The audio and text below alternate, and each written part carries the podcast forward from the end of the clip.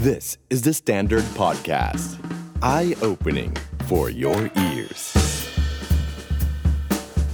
The Secret Sauce.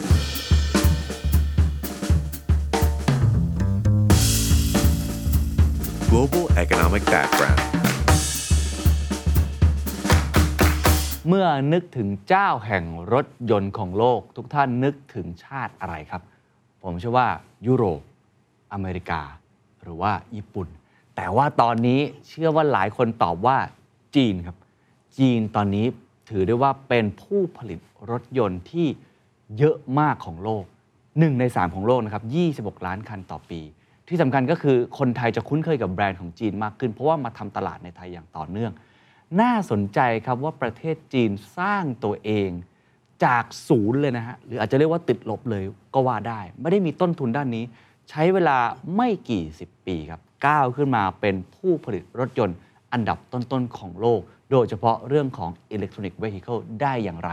วันนี้เราจะคุยกับเฮยวิทย์สิทธิวิคินครับ สวัสดีครับ สวัสดีครับเคนครับ ทราบมาว่าแรงบันดาลใจของตอนนี้คือเฮยวิทย์ได้ไปงานเซี่ยงไฮ้มอเตอร์โชว์มา ถูกต้องครับ เกิดมาไม่เคยไปมอเตอร์โชว์ของจีนเลยนะฮะ แล้วตอนไปเลยรู้สึกว่าตะลึงมากครับ อันเนี้เกรดวอลมอเตอร์ก็เชิญไปเอ่อเราก็ไปก็ไปดู พื้นที่จัดแสดงครับ เราเห็นว่าใหญ่นะ คือ ครับ เคยไปปารีสมานะครับ เคยไปแฟรงก์เฟิร์ตมาแฟรงก์เฟิร์ตนี่ว่าใหญ่แล้วนะครับ อืม อันนี้ใหญ่กว่าครับ จีนใหญ่กว่า เอเอพื้นที่นะเอา เพราะ พื้น ถ้า ที่ แฟรงก์เฟิร์ตพวกนี้คืองานใหญ่ระดับโลกแล้วนะ ถูกต้องต้องบอกเคนแบบนี้ว่า พูดถึงงานมอเตอร์โชว์ครับ เวลาเขาจัดเขาจะมีบิ๊กโชว์เขาเรียกว่า A show ค่ะ เอโชก็คือโชว์ที่ประเทศผู้ผลิตเองเนี่ยเขาทำงานโชว์เพื่อที่จะโชว์เคสตัวเขาเอง แล้วก็ค่ายประเทศอื่นเขาก็มา เช่น แน่นอนท็อป 5 ก็จะมีอะไรบ้างดีทรอยต์ อืม แฟรงก์เฟิร์ตโตเกียว ปารีส แล้วก็จะมีเจนีวา ครับ บางคนบอกสวิสไม่ได้ผลิตรถแล้วมีทำไม เป็นรถเศรษฐี อ๋อ เวลาเขามีรถแบบซูเปอร์พรีเมียมโรลส์รอยส์มาเซราติท็อปท็อปเขาก็จะเปิดที่เจนีวา อืม นะครับแต่ต้องไม่ลืมว่าระยะหลังเนี่ยผู้ผลิตยานยนต์โลกผู้นำไม่ได้มีแค่สี่ชาติแรกนี้ อืม จีนเข้ามาด้วย ก็เลยกลายเป็นว่าเซี่ยงไฮ้ออโต้โชว์กลายเป็นหนึ่งในจุดเด่น หลายท่านจะถามว่า เอ้ย แล้วความว่าความใหญ่ของมันใหญ่ประมาณไหนเทียบง่ายๆนะครับบางกอก International Motor Show เราจัดมาซึ่งก็ถือว่าเดินกันขาลากนะฮะ อันนั้นคือ 1 0 0 0 0แสนตารางเมตร ของที่นี่ 4 0 0แสนตารางเมตร สี่เท่า 4 เท่าตัว นะครับ ที่ศูนย์กลางของเออแสดงสินค้าของเซี่ยงไฮ้มันใหญ่โตมาก แต่ประเด็นแบบนี้ก็เพนพอเข้าไปปั๊บเราจะบอกว่า ไปแล้วเหมือนดีทรอยต์มอเตอร์โชว์คือจะมีรถจำนวนมากมายประมาณสัก 90%ที่ไม่ได้มีแบรนด์ในบ้านเรา อืมอ๋อเราไม่รู้จักเลย ไม่รู้จักเลยครับนีโอเว่ยไหล หลีเสี่ยง จื้อจีเฮ้ยแต่ละคันมันดูเหมือนจะเป็นยานอวกาศแล้ว ก็คือเป็นแบรนด์จีน เป็นแบรนด์จีนแล้วมันดูมันดูไฮเทคมาก อืม แล้วก็จะมีแบรนด์เกือบทุกแบรนด์บนโลกนี้ ยกเว้นแบรนด์หนึ่งเดี๋ยวค่อยเล่าว่าคือแบรนด์อะไร ครับ มันเยอะแล้วเรารู้สึกว่ามันไม่แตกต่างไปจากมอเตอร์โชว์ที่เราเคยไปที่โลกตะวันตก ครับ นะครับที่บอกเหมือนดีทรอยต์คือว่าเหมือนเขาเป็นดาวเคราะห์อีกดวงหนึ่งไปดีทรอยต์ออโต้โชว์เราก็จะเจอรถอเมริกันที่เราเคยได้ยินชื่อ แต่ว่าเราไม่เคยรู้ว่ามันยังอยู่ อ่า แบรนด์ใหม่ๆ แล้วก็แบรนด์เดิมเช่น Dodge Ram Buick ซึ่งจะมีแบรนด์ประเภทนั้นเยอะมาก อันนี้เหมือนกันครับ เดินเข้าไปปั๊บ นี่เรายังอยู่บนโลกปะวะ เหมือนดาวเคราะห์คนละดวง เพราะว่า แต่ใหญ่เหมือนกัน เซกเตอร์ใหญ่เหมือนกันนะครับ แล้วก็ไม่อยากเชื่อว่าวันหนึ่งที่เรามองจีนแล้วเนี่ย เป็นประเทศที่ต้องนำเข้ารถอย่างเดียว ครับ ใช้เวลาประมาณสัก 3-4 ทศวรรษ สร้างจนทั้งกลายเป็นประเทศที่ผลิตรถยนต์ที่ใหญ่ที่สุดในโลก เพราะฉะนั้นถ้าเกิดว่าเขาไม่มีโชว์ใหญ่มันก็คงไม่ได้ ใช่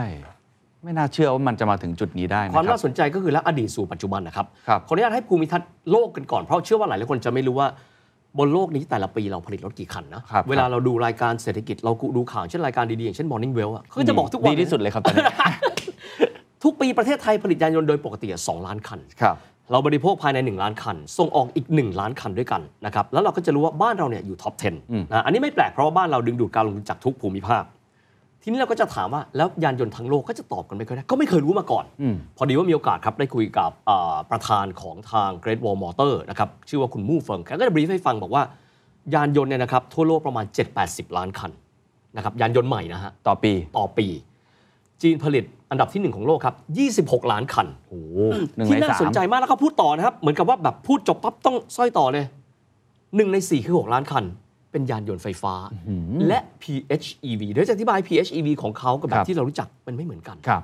เพราะฉะนั้นมีความหมายว่าตอนเนี้ยเขาเติบโตจนกลายเป็นเบอร์หนึ่งเป็นที่เรียบร้อยไปแล้ว ครับ นะครับทำให้น่าศึกษาว่า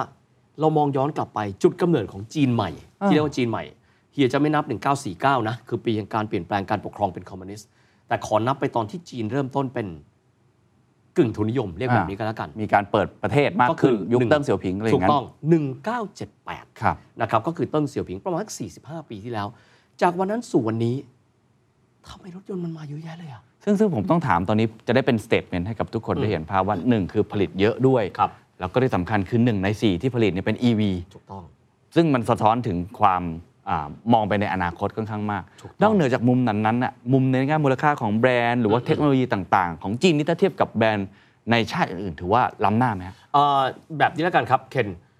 จีนพยายามที่จะเปิดแนวรบใหม่ของรถยนต์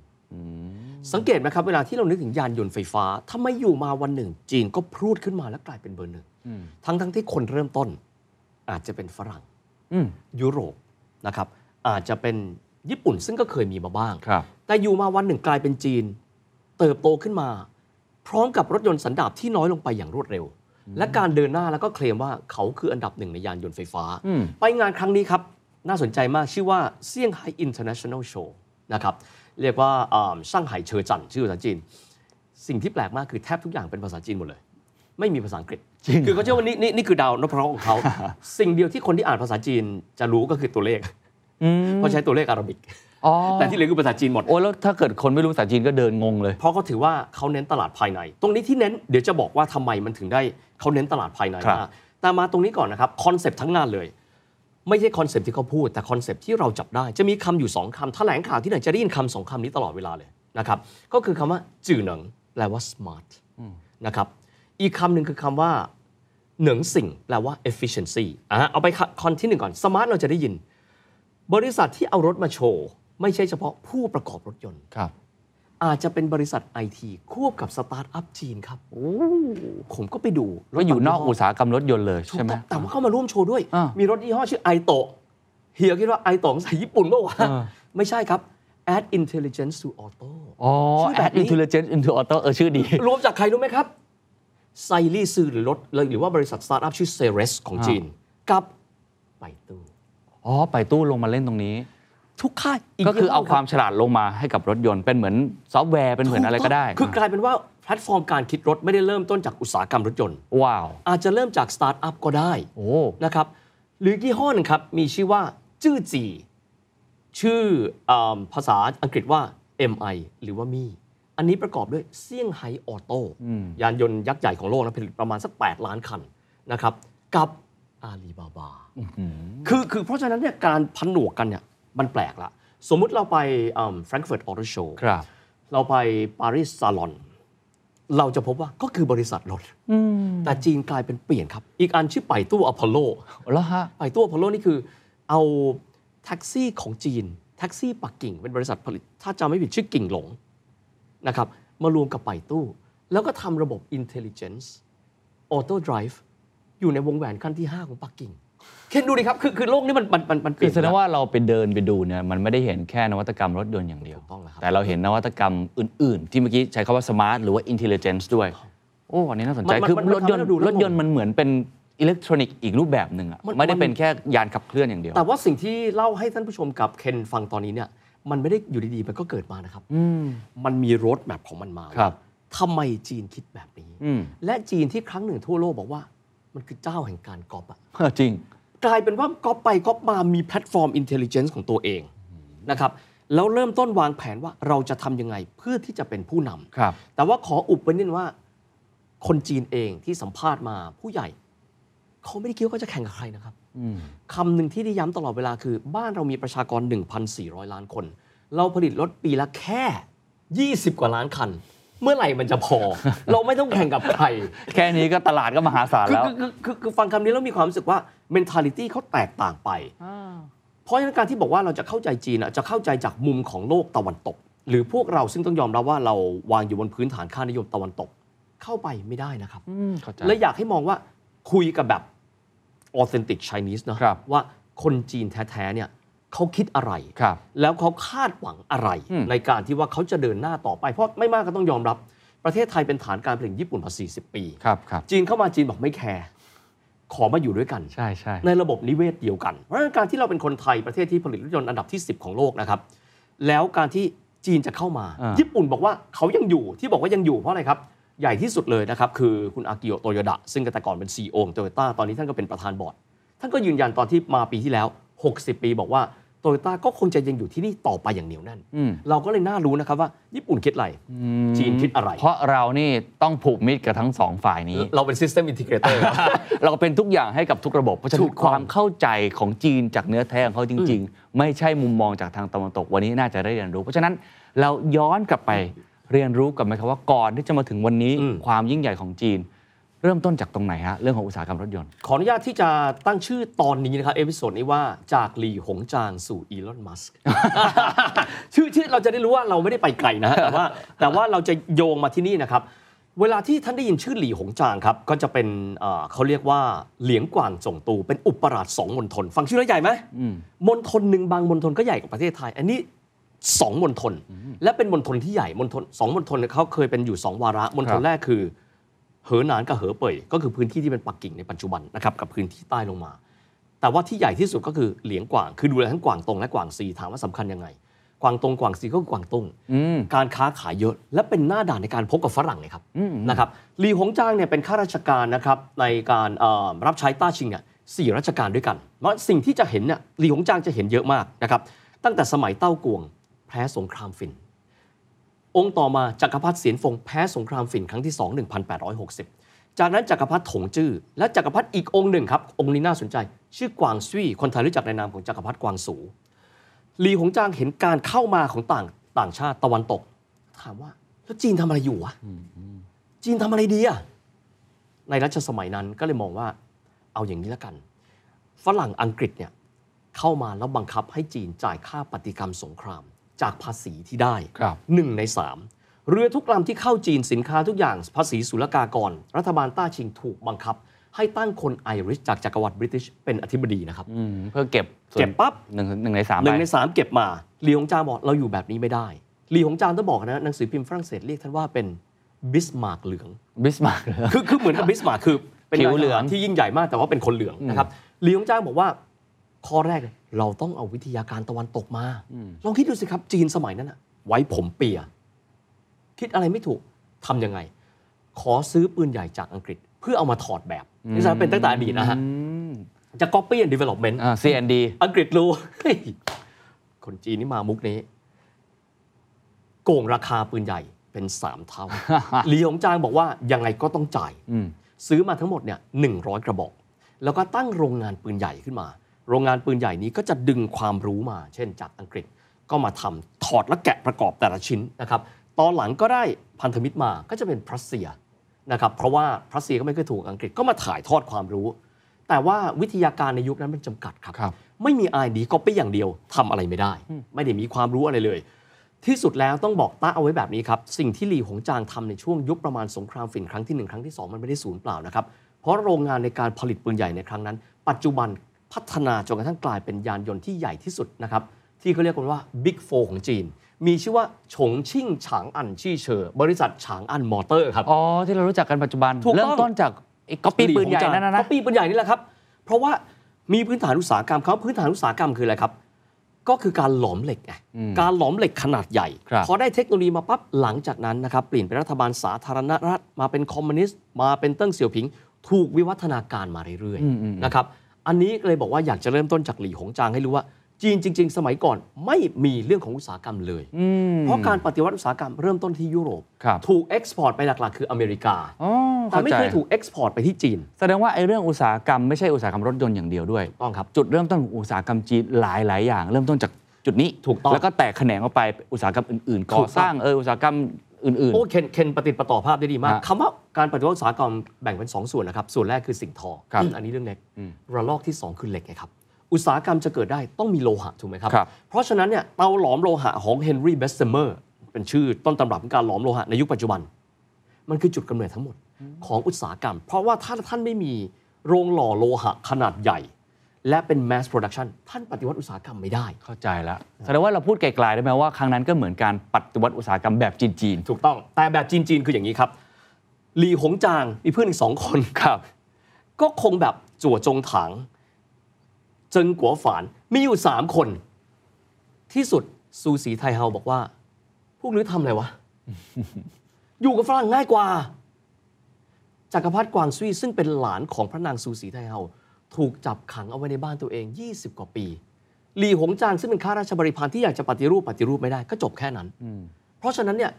การปฏิรูปของจีนก็เลย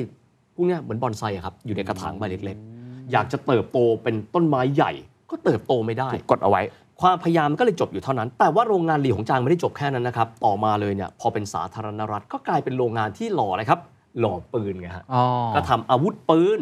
ทำอาวุธเช่นทำรถถังทำรถบรรทุก แต่ว่าคุณภาพต้องยอมรับว่า สู้ใครเขาไม่ได้นะครับ อย่างเช่นปืนนะครับที่ทหารจีนในการรบกับญี่ปุ่นน่ะเขาเรียกปืนจีนไคเช็ค อืม ก็หล่อมาจากโรงงานนี่แหละครับ อืม คือมีเอาไว้แล้วก็พอใช้ได้ เพราะว่าไม่รู้อะไร ครับ ก็พอใช้หยิบยืมเทคโนโลยีกันมาเพราะฉะนั้นอันนคือจุดที่หนึ่งครับ ประเด็นคือจากยุคนั้นเป็นต้นมาถามว่าจีนมีรถไหมไม่มี รถไฟมีไหมไม่มี อ้อ แต่จีนใหญ่กว่าเรา 19 เท่า ประเทศไทย 5 0 0แสนตารางกิโลเมตร จีน 8.5 ล้านตารางกิโลเมตร แล้วเดินทางกันยังไงครับ นั่นสิครับ นะฮะต่อมาครับ ผมตัดภาพมาฟรึด1949 อันนี้ยกของเหมาเจ๋อตุงละเหมาเจ๋อตุงบอกว่าประเทศต้องก้าวหน้า หยิบยืมเทคโนโลยีจากสหภาพโซเวียต เพราะเป็นเพื่อนกับสตาลินนะครับสิ่งที่ทำได้คือเริ่มต้นในการที่จะตั้งโรงประกอบรถยนต์บ้าง แต่ว่าไม่ได้คิดที่จะขายนะครับ รถหลักๆ ที่พวกเขาทำคือรถบรรทุก อืม เพราะถ้าท่านไม่มีรถบรรทุก การกระจายความเจริญจากปักกิ่ง หรือว่าจากศูนย์กลางต่างๆมันไปไม่ได้ อืมขนส่งสินค้าไม่ได้ ก็ก็เลยตั้งหลากหลายบริษัทขึ้นมา เช่นเซี่ยงไฮ้ออโต้ที่เราได้ยินทุกวันนี้ ก็เริ่มต้นจากจุดนั้น ก็เลยเริ่มต้นจากจุดนั้นนะครับ FAW หน้าตาเป็นปีกนะฮะ คล้ายๆ ขออนุญาตนะครับ คล้ายๆ กับรถมินิของ BMW Group ฮะ ชื่อว่า FAW ก็คือตี้อี้ชี่เชอร์ First Auto Works อ๋อ ก็เป็นอีกหนึ่งบริษัทก็จะมีการกระจายตัว แต่ทั้งหมดนี้เป็นประกอบรถยนต์ซะส่วนใหญ่ เป็นเป็นเป็นเป็นตอนนั้นทำรถยนต์แหละครับ อ๋อทำรถยนต์แล้ว ก็เลยจะกลายเป็นเกิด Big 4ขึ้นมา Big 4ที่ว่าถึงก็ก็จะกระจายนะครับในหลายที่ด้วยกันนะค ครั รับบ เซี่ยงไฮ้ออโต้อันนี้ง่ายที่สุดเลยเพราะว่าต่างชาติเข้ามาเยอะ อืม น่าจะมีวิทยาการเซี่ยงไฮ้ออโต้อันนี้เกิดขึ้นมาที่เรียกว่า SAIC อ๋อ นะครับต่อมาครับ โรงงานประกอบปืนใหญ่เดิมของหลี่หงจางนะครับฉงชิ่งนะครับฉางอันชี่เชอแต่เดิมเนี่ยนะครับ อยู่ที่นานกิงใกล้ๆกับนานกิง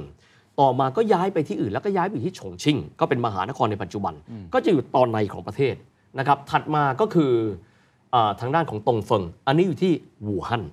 นะครับ อีกหนึ่งส่วนนะครับ ก็เอ่อใหญ่มาก ๆ เลย FAW First Auto Work อันนี้อยู่ที่ทางตอนเหนือครับ ก็คืออยู่ที่เอ่อฉางชุน อยู่ที่เอ่อมณฑลจี้หลินทางตอนเหนือของจีน ครับ เพราะฉะนั้นมีด้วยกัน 4 แห่งด้วยกันนะครับสแห่งนี้สิ่งที่ทำคือรถบรรทุกซะเป็นหลักเลย เพราะว่าต้องการที่จะกระจายความเจริญ เพราะฉะนั้นถ้าเกิดว่าดูหนังจีนในยุคนั้นนะครับ เราก็จะพบว่ามีการเดินทางไปมาหาสู่กันด้วยรถกระบะ อืม ถ้าไม่รถกระบะก็ไปอีกด้านหนึ่งเลยคืออะไรครับ จักรยาน อ๋อ มันมีของมันอยู่แค่นั้น แต่ว่ารถส่วนบุคคลยังไม่มี ไม่มีรถส่วนบุคคลก็มาคิดแบบนี้ครับ เหมาเจ๋อตุงครับประเทศอื่นเขามีกันแล้วอะเอาแบบนี้แล้วกันวะ เรามีสักหน่อยแล้วกันวะ แล้วก็มอบหมายให้กับตี้อีชีเชอร์คือ First Auto ขออนุญาตเรียกว่า First Auto แล้วกันนะฮะ ให้ First Auto เนี่ยเป็นผู้ที่อยู่ที่จี้หลินเนี่ยนะครับที่ฉางชุน ประกอบรถให้เป็นหน้าเป็นตาของคนจีน อืม แล้วก็ประกอบรถขึ้นมา ถ้าไปดูภาพเหมาเจ๋อตุงที่ยืนแล้วก็ตรวจพลสนามนั่นเป็นรถเก่าๆเนี่ยนะฮะ อันนั้นก็คือรถที่มีชื่อว่าธงแดงหรือว่ารถหงฉี ถามว่าหงฉียังอยู่ไหม ล่าสุดที่ประธานาธิบดีสีจิ้นผิงผู้นำสูงสุดรุ่นที่ห้ามาเยือนประเทศไทยในช่วงเอเปกท่านเอารถหงฉีของท่านเนี่ยมาที่ประเทศไทยด้วย อ๋อ หน้าตาไม่เหมือนเดิมแล้วนะครับ มันเฟี้ยวนะครับ เฟี้ยวแบบลักชัวรี่ เออเออ นะเพราะฉะนั้นจะบอกว่าจากอดีตอะที่เราดูหนังแล้วรู้สึกว่าจีนช่วย ไม่ใช่นะครับ ครับ สิ่งเดิมนั้นน่ะสี่บริษัทบิ๊กโฟนะยังอยู่ แล้วตอน Big 4 ที่เขาเริ่มทำรถบรรทุก รถที่เป็นคอมเมอร์เชียลเนี่ยโน้ตฮาวเขาเอามาจากไหนครับ ปฏิเสธโลกที่เป็นเสรีครับ ปฏิเสธเลย ปฏิเสธเลยครับ เพราะว่าทำไมเราต้องเป็นเพื่อนกับสหรัฐอเมริกา ยุโรปเนี่ยมันจะมาทำลายลัทธิคอมมิวนิสต์เรา ญี่ปุ่นพวกนี้มันทุนนิยม มันลูกไล่อเมริกา ที่เดียวครับสหภาพโซเวียต ซึ่งเขาก็มีเทคโนโลยีของเขา ก็ เหมื มี อนกัน เทคโนโลยีของเขาว่าแต่ส่วนดีไม่ดีก็ไม่เคยรู้เพราะไม่เคยขับรถโซเวียตนะแต่ แส ว่า ดงว่า Big 4 ที่เริ่มต้นมานี่ความรู้มาจากฝั่งโซเวียต ฝั่งโซเวียตและพัฒนากันเอง โอ้ พัฒนากันเองก็อาจจะทักทักทักอะไรแบบเนี้ย แต่ก็แต่ก็คือคือพอไปกันได้ ก็คนละแบบสกูออฟตอสเลยใช่ไหม แล้วก็คือแยกโลกกันโลกคนละใบ โอ้ ดาวเคราะห์คนละดวงนะครับ เออ ทีนี้ครับ เกิดการปฏิวัติวัฒนธรรมก็คือปี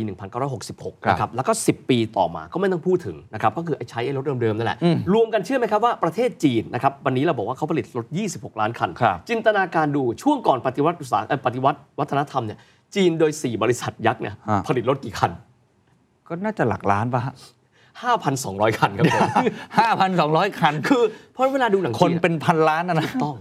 รถไฟก็ยังไม่เติบโต เพราะฉะนั้นน่ะการที่จะไปเนี่ยก็อาศัยรถพวกเนี้ยแต่ว่าถ้าปีละ 5,200 ก็มีความหมายว่าทบสมมติ 10 ปีก็มีอยู่50,000ไอ้50,000 ก็ลำเลียงคนเท่าที่มีนั่นแหละ โอ้ เป็นยุคที่ไม่ใช่ทุกคนจะมีรถเลย ไม่ใช่เลย แล้วก็ จักรยาน เออเอาส่วนใหญ่ใช้จักรยานกัน จักรยานกันแล้วก็โอเคว่าอาจจะทุ่มเทสรรพกำลังไปเนี่ยนะครับ เช่น ยุทธภัณฑ์รถถงรถถังนะฮะซึ่งแต่ว่าจำกัดมากๆก็ไม่มีนะครับจนกระทั่งเหมาเจ๋อตุงถึงแก่อสัญญกรรมครับ ผู้นำรุ่นที่ 2 เติ้งเสี่ยวผิงขึ้นมา เติ้งเสี่ยวผิงบอกว่า ประเทศเราใหญ่โตอะการกระจายความเจริญไปพื้นที่ต่างๆอะ อืม สิ่งที่สำคัญคือเราต้องมีอะไรเราต้องมีรถเว้ย อืมการขนส่ง เอาละวิธีที่ง่ายที่สุด immediate thought คืออะไรครับนำเข้าไง อืม อ่ะในปี 1984 นะครับ สิ่งที่คิดก็ เอ้า เราก็เปิดประตูให้รถต่างชาติเข้ามานะครับ แต่ว่าไม่ได้เลย คิดแบบเอเชียเราไง เหมือนบ้านเราจะเอารถต่างชาติเข้ามาต้องไง เก็บภาษีแพง อ๋อ ๆ คันหนึงเอาเลย 260%เปอร์เซ็นต์ สองร้อยสิบเปอร์เซ็นต์ 260% ก็คือรถมาคันล้านอันนี้จะขึ้นเบิ้ลขึ้นไป 2.6 เท่าอ่ะ ก็พอๆกับบ้านเราไง อ่าฮะ คือต้องเก็บภาษีรถแพงๆ อันนี้ก็เป็นแนวความคิดแบบยุคนั้นเนาะ ฮะฮะ แล้วก็บริษัทรถที่จะเอาเข้ามาถามเทนจะถามว่า แล้วใครนั่งรถ รถแรก ๆ ที่เข้าไปเอารถคันแรกที่ไปวิ่งก่อน นั่นคือรถเปอร์โยนะรถเปอร์โยของฝรั่งเศสเข้าไปวิ่งเฉิดฉายที่ปักกิ่งเป็นรถคันแรกที่เขาบอกว่าเป็นรถรุ่นใหม่ถ้าไม่นับรถรุ่นไซซูสีไทเฮานะ ทำไมถึงเป็นได้รับเกียรติครับเปอร์โย ฝรั่งเศสเองเยอรมันเองก็ดีก็มองไว้ วันหนึ่งประเทศนี้ต้องเปิดไง อ๋อ เพราะฉะนั้นเราเอารถเข้าไปก่อนนะครับ เพราะฉะนั้นถ้าเกิดว่าเราไปดูฟิล์มเก่าๆ 1980 early 80อย่างเงี้ย ก็จะเห็นเปอร์โยไม่ใช่เรื่องแปลก เพราะฉะนั้นก็เลยบอกว่าเปอร์โยเนี่ยสิงห์พยองจากเมืองโซโชเนี่ย ก็จะเป็นบริษัทแรกๆที่เข้าไปก่อนนะครับ เพราะเขารู้ว่าเดี๋ยวจีนต้องเปิด แต่ตอนนั้นมีมีถนนที่โอเคแล้ว ก็ก็เชื่อว่าคงจะต้องมีเท่าที่อาจจะมีเพื่อให้รถถังวิ่งนะฮะถูกไหมฮะ หรือว่าอาจจะมีเพื่อวัตถุประสงค์อื่น แต่ไม่ใช่เพื่อให้การสัญจร ยังไม่ได้ ปา ตัดถนนเยอะเหมือนทุกวันนี้ ถูกต้องแล้วก็ถนนอาจจะรับน้ำหนักได้ประมาณหนึ่งนะครับก็ยังคงมีจักรยานแต่ปักกิ่งเนี่ยคงต้องมีแล้ว ครับ เพราะก็มีผังเมืองอยู่แล้ว ประเด็นก็คือว่าในช่วงนั้นครับ ความต้องการรถเนี่ยเกิดมาจากที่ไหน เพราะคนจีนเองยังไม่รวย อืม ความต้องการจีนเอง เพราะว่าการเปิดประตูของจีนมีความหมายว่านักธุรกิจต่างชาติ จริง รวมถึงนักธุรกิจฮ่องกงครับ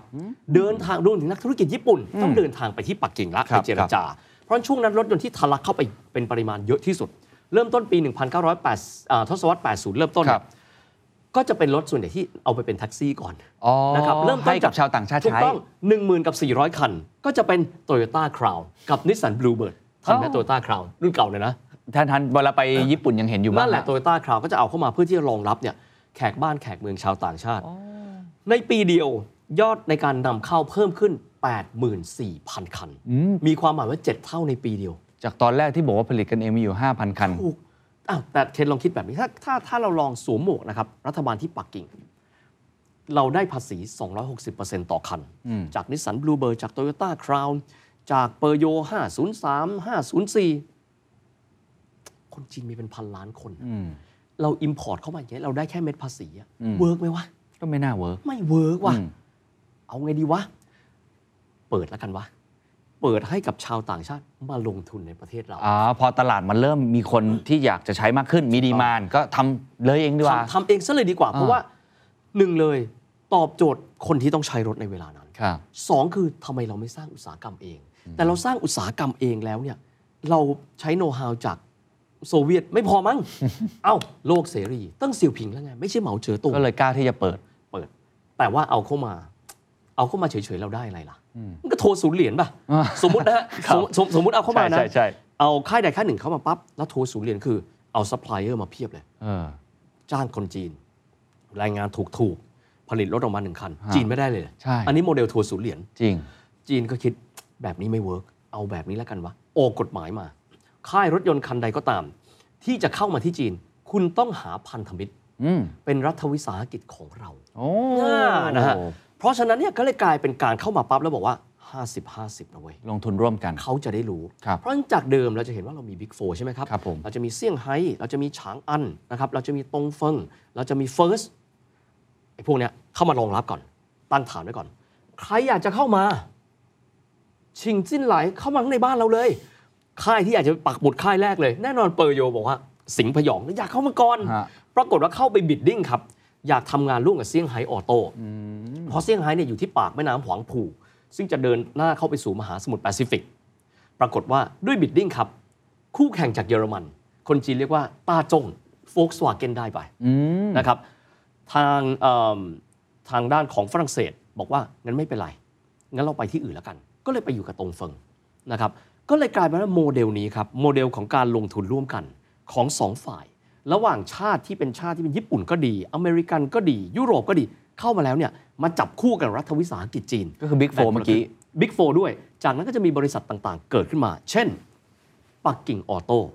นะครับ BAIC นะครับ ต่อมาก็จะมีกว่างตรงออโต้ แล้วก็จะมีค่ายอื่นๆ ที่เป็นรัฐวิสาหกิจเนี่ยโผล่เข้ามาในเวลาเดียวกัน โมเดลแบบเดียวกันเลยนะครับ โดยที่บอกแบบนี้ครับ บอกว่าไม่มี exclusive right เพราะประเทศจีนใหญ่มาก สมมุติบริษัทเฟิงเถียนคือโตโยต้า คนจีนเวลาเขาเรียกแบรนด์เขาจะเห็นตัวหนังสือแบบไหนเขาอ่านแบบนั้น โตโยต้าคือเฟงเถียน คุณเข้ามาอยากได้ตลาดตรงไหนล่ะ ถ้าคุณอยากได้ตลาดกลางประเทศ คุณก็ไปแพ็คคู่กันกับเซี่ยงไฮ้ อ๋อ ถ้าคุณอยากได้ตลาดตอนไหน คุณก็ไปอยู่กับช้างอัน อืม นะ เพื่อที่มันจะได้ง่ายว่าในการเกลี่ย เพราะฉะนั้นค่าย เก ฝ ลี่ย รั่งห ตา นึ่ ม ง พื้นที่ภูมิศาสตร์ ถูกต้อง สมมุติเวลาค่ายฝรั่งมาหนึ่งค่ายเนี่ยก็จะง่ายละ ว่าจะไปจับกับพาร์ทเนอร์คนไหน ครับ นะครับ แล้วก็ค่ายเดียวกันหน้าตาอาจจะเป็นโตโยต้าเหมือนกัน แต่ข้างหน้าอาจจะเป็นขึ้นต้นด้วยตัวอักษรและเป็นมาจากเซี่ยงไฮ้ อืม มาจากที่มาจากเอ่อชงชิ่ง เขาจะได้รู้ว่าถ้าเกิดว่าใครไปที่จีนปั๊บจะงงอย่างนะเป็นรถยี่ห้อนะครับ ยี่ห้อฝรั่งหมดเลย เช่น BMW Mercedes-Benz นะครับเอ่อ Volkswagen Buick หรือแม้กระทั่งค่ายญี่ปุ่น ข้างหลังรถเขาอะจะไม่เหมือนเรานิดนึงครับ ข้างหลังจะต้องถูกบังคับว่าแตะตัวอักษรจีนอยู่ 4 ตัว ตัวอักษรจีน 2 ตัวหน้าบอกว่าพาร์ทเนอร์จีนเป็นใคร อืม เช่นอีชีก็คือ First Auto อีชีต้าจงต้าจงคือ Volkswagen ก็แสดงว่า Volkswagen ร่วมทุนกับ First Auto โอ้เพิ่งรู้ว่าเนี่ย เนี่ยเพราะฉะนั้นไปปั๊บเนี่ยท่านจะรู้เลยว่าใครเป็นพาร์ทเนอร์ใครนะครับสมมุติว่าสร้างชี่เซี่ยงไฮ้ ฮะ ปีเคอร์ปีเคอร์ก็คือบูอีกเขาร่วมกัน โอ้ มันก็เลยจะกลายว่าพอขับรถไปจีนโอ้โห ผมเพิ่งมารู้ไปดูทำไมรถทุกคันต้องมีแบตอย่างนี้วะเป็นทุกคัน เพื่อจะบอกว่าอันนี้คือการพาร์ทเนอร์กัน ใครเป็นพ่อใครเป็นแม่มันอ่าเป็นการระบุตัวตน ครับ นะ ครั ฮะ บ แล้วแต่ละค่ายก็จะเข้ามานะครับรวมกัน ค่ายแรก ๆ ก็จะเป็นค่ายรถแมส เพราะฉะนั้นจะไม่แปลกใจครับทศวรรษที่ 90 เวลาเราเห็นภาพนะครับ เราจะเห็นภาพข้าราชการจีนที่ปักกิ่ง นั่งรถอยู่แค่ 2 ยี่ห้อ เพราะเป็นค่ายใหญ่มากที่เข้ามาลงทุน อืม ก็คือ Volkswagen อืม สำหรับข้าราชการระดับปกติ ข้าราชการระดับสูงนั่ง Audi อ๋ออ่ าค่ายเดียวกันของค่ายเดียวกัน อ๋อค่ายเออถูกถูกถูก แต่เราก็จะได้เห็นว่าการเริ่มต้นยุค 90 ครับ ยุคที่เฮียยังหนุ่มนะ ฮะ เปิดหนังสือแมกกาซีน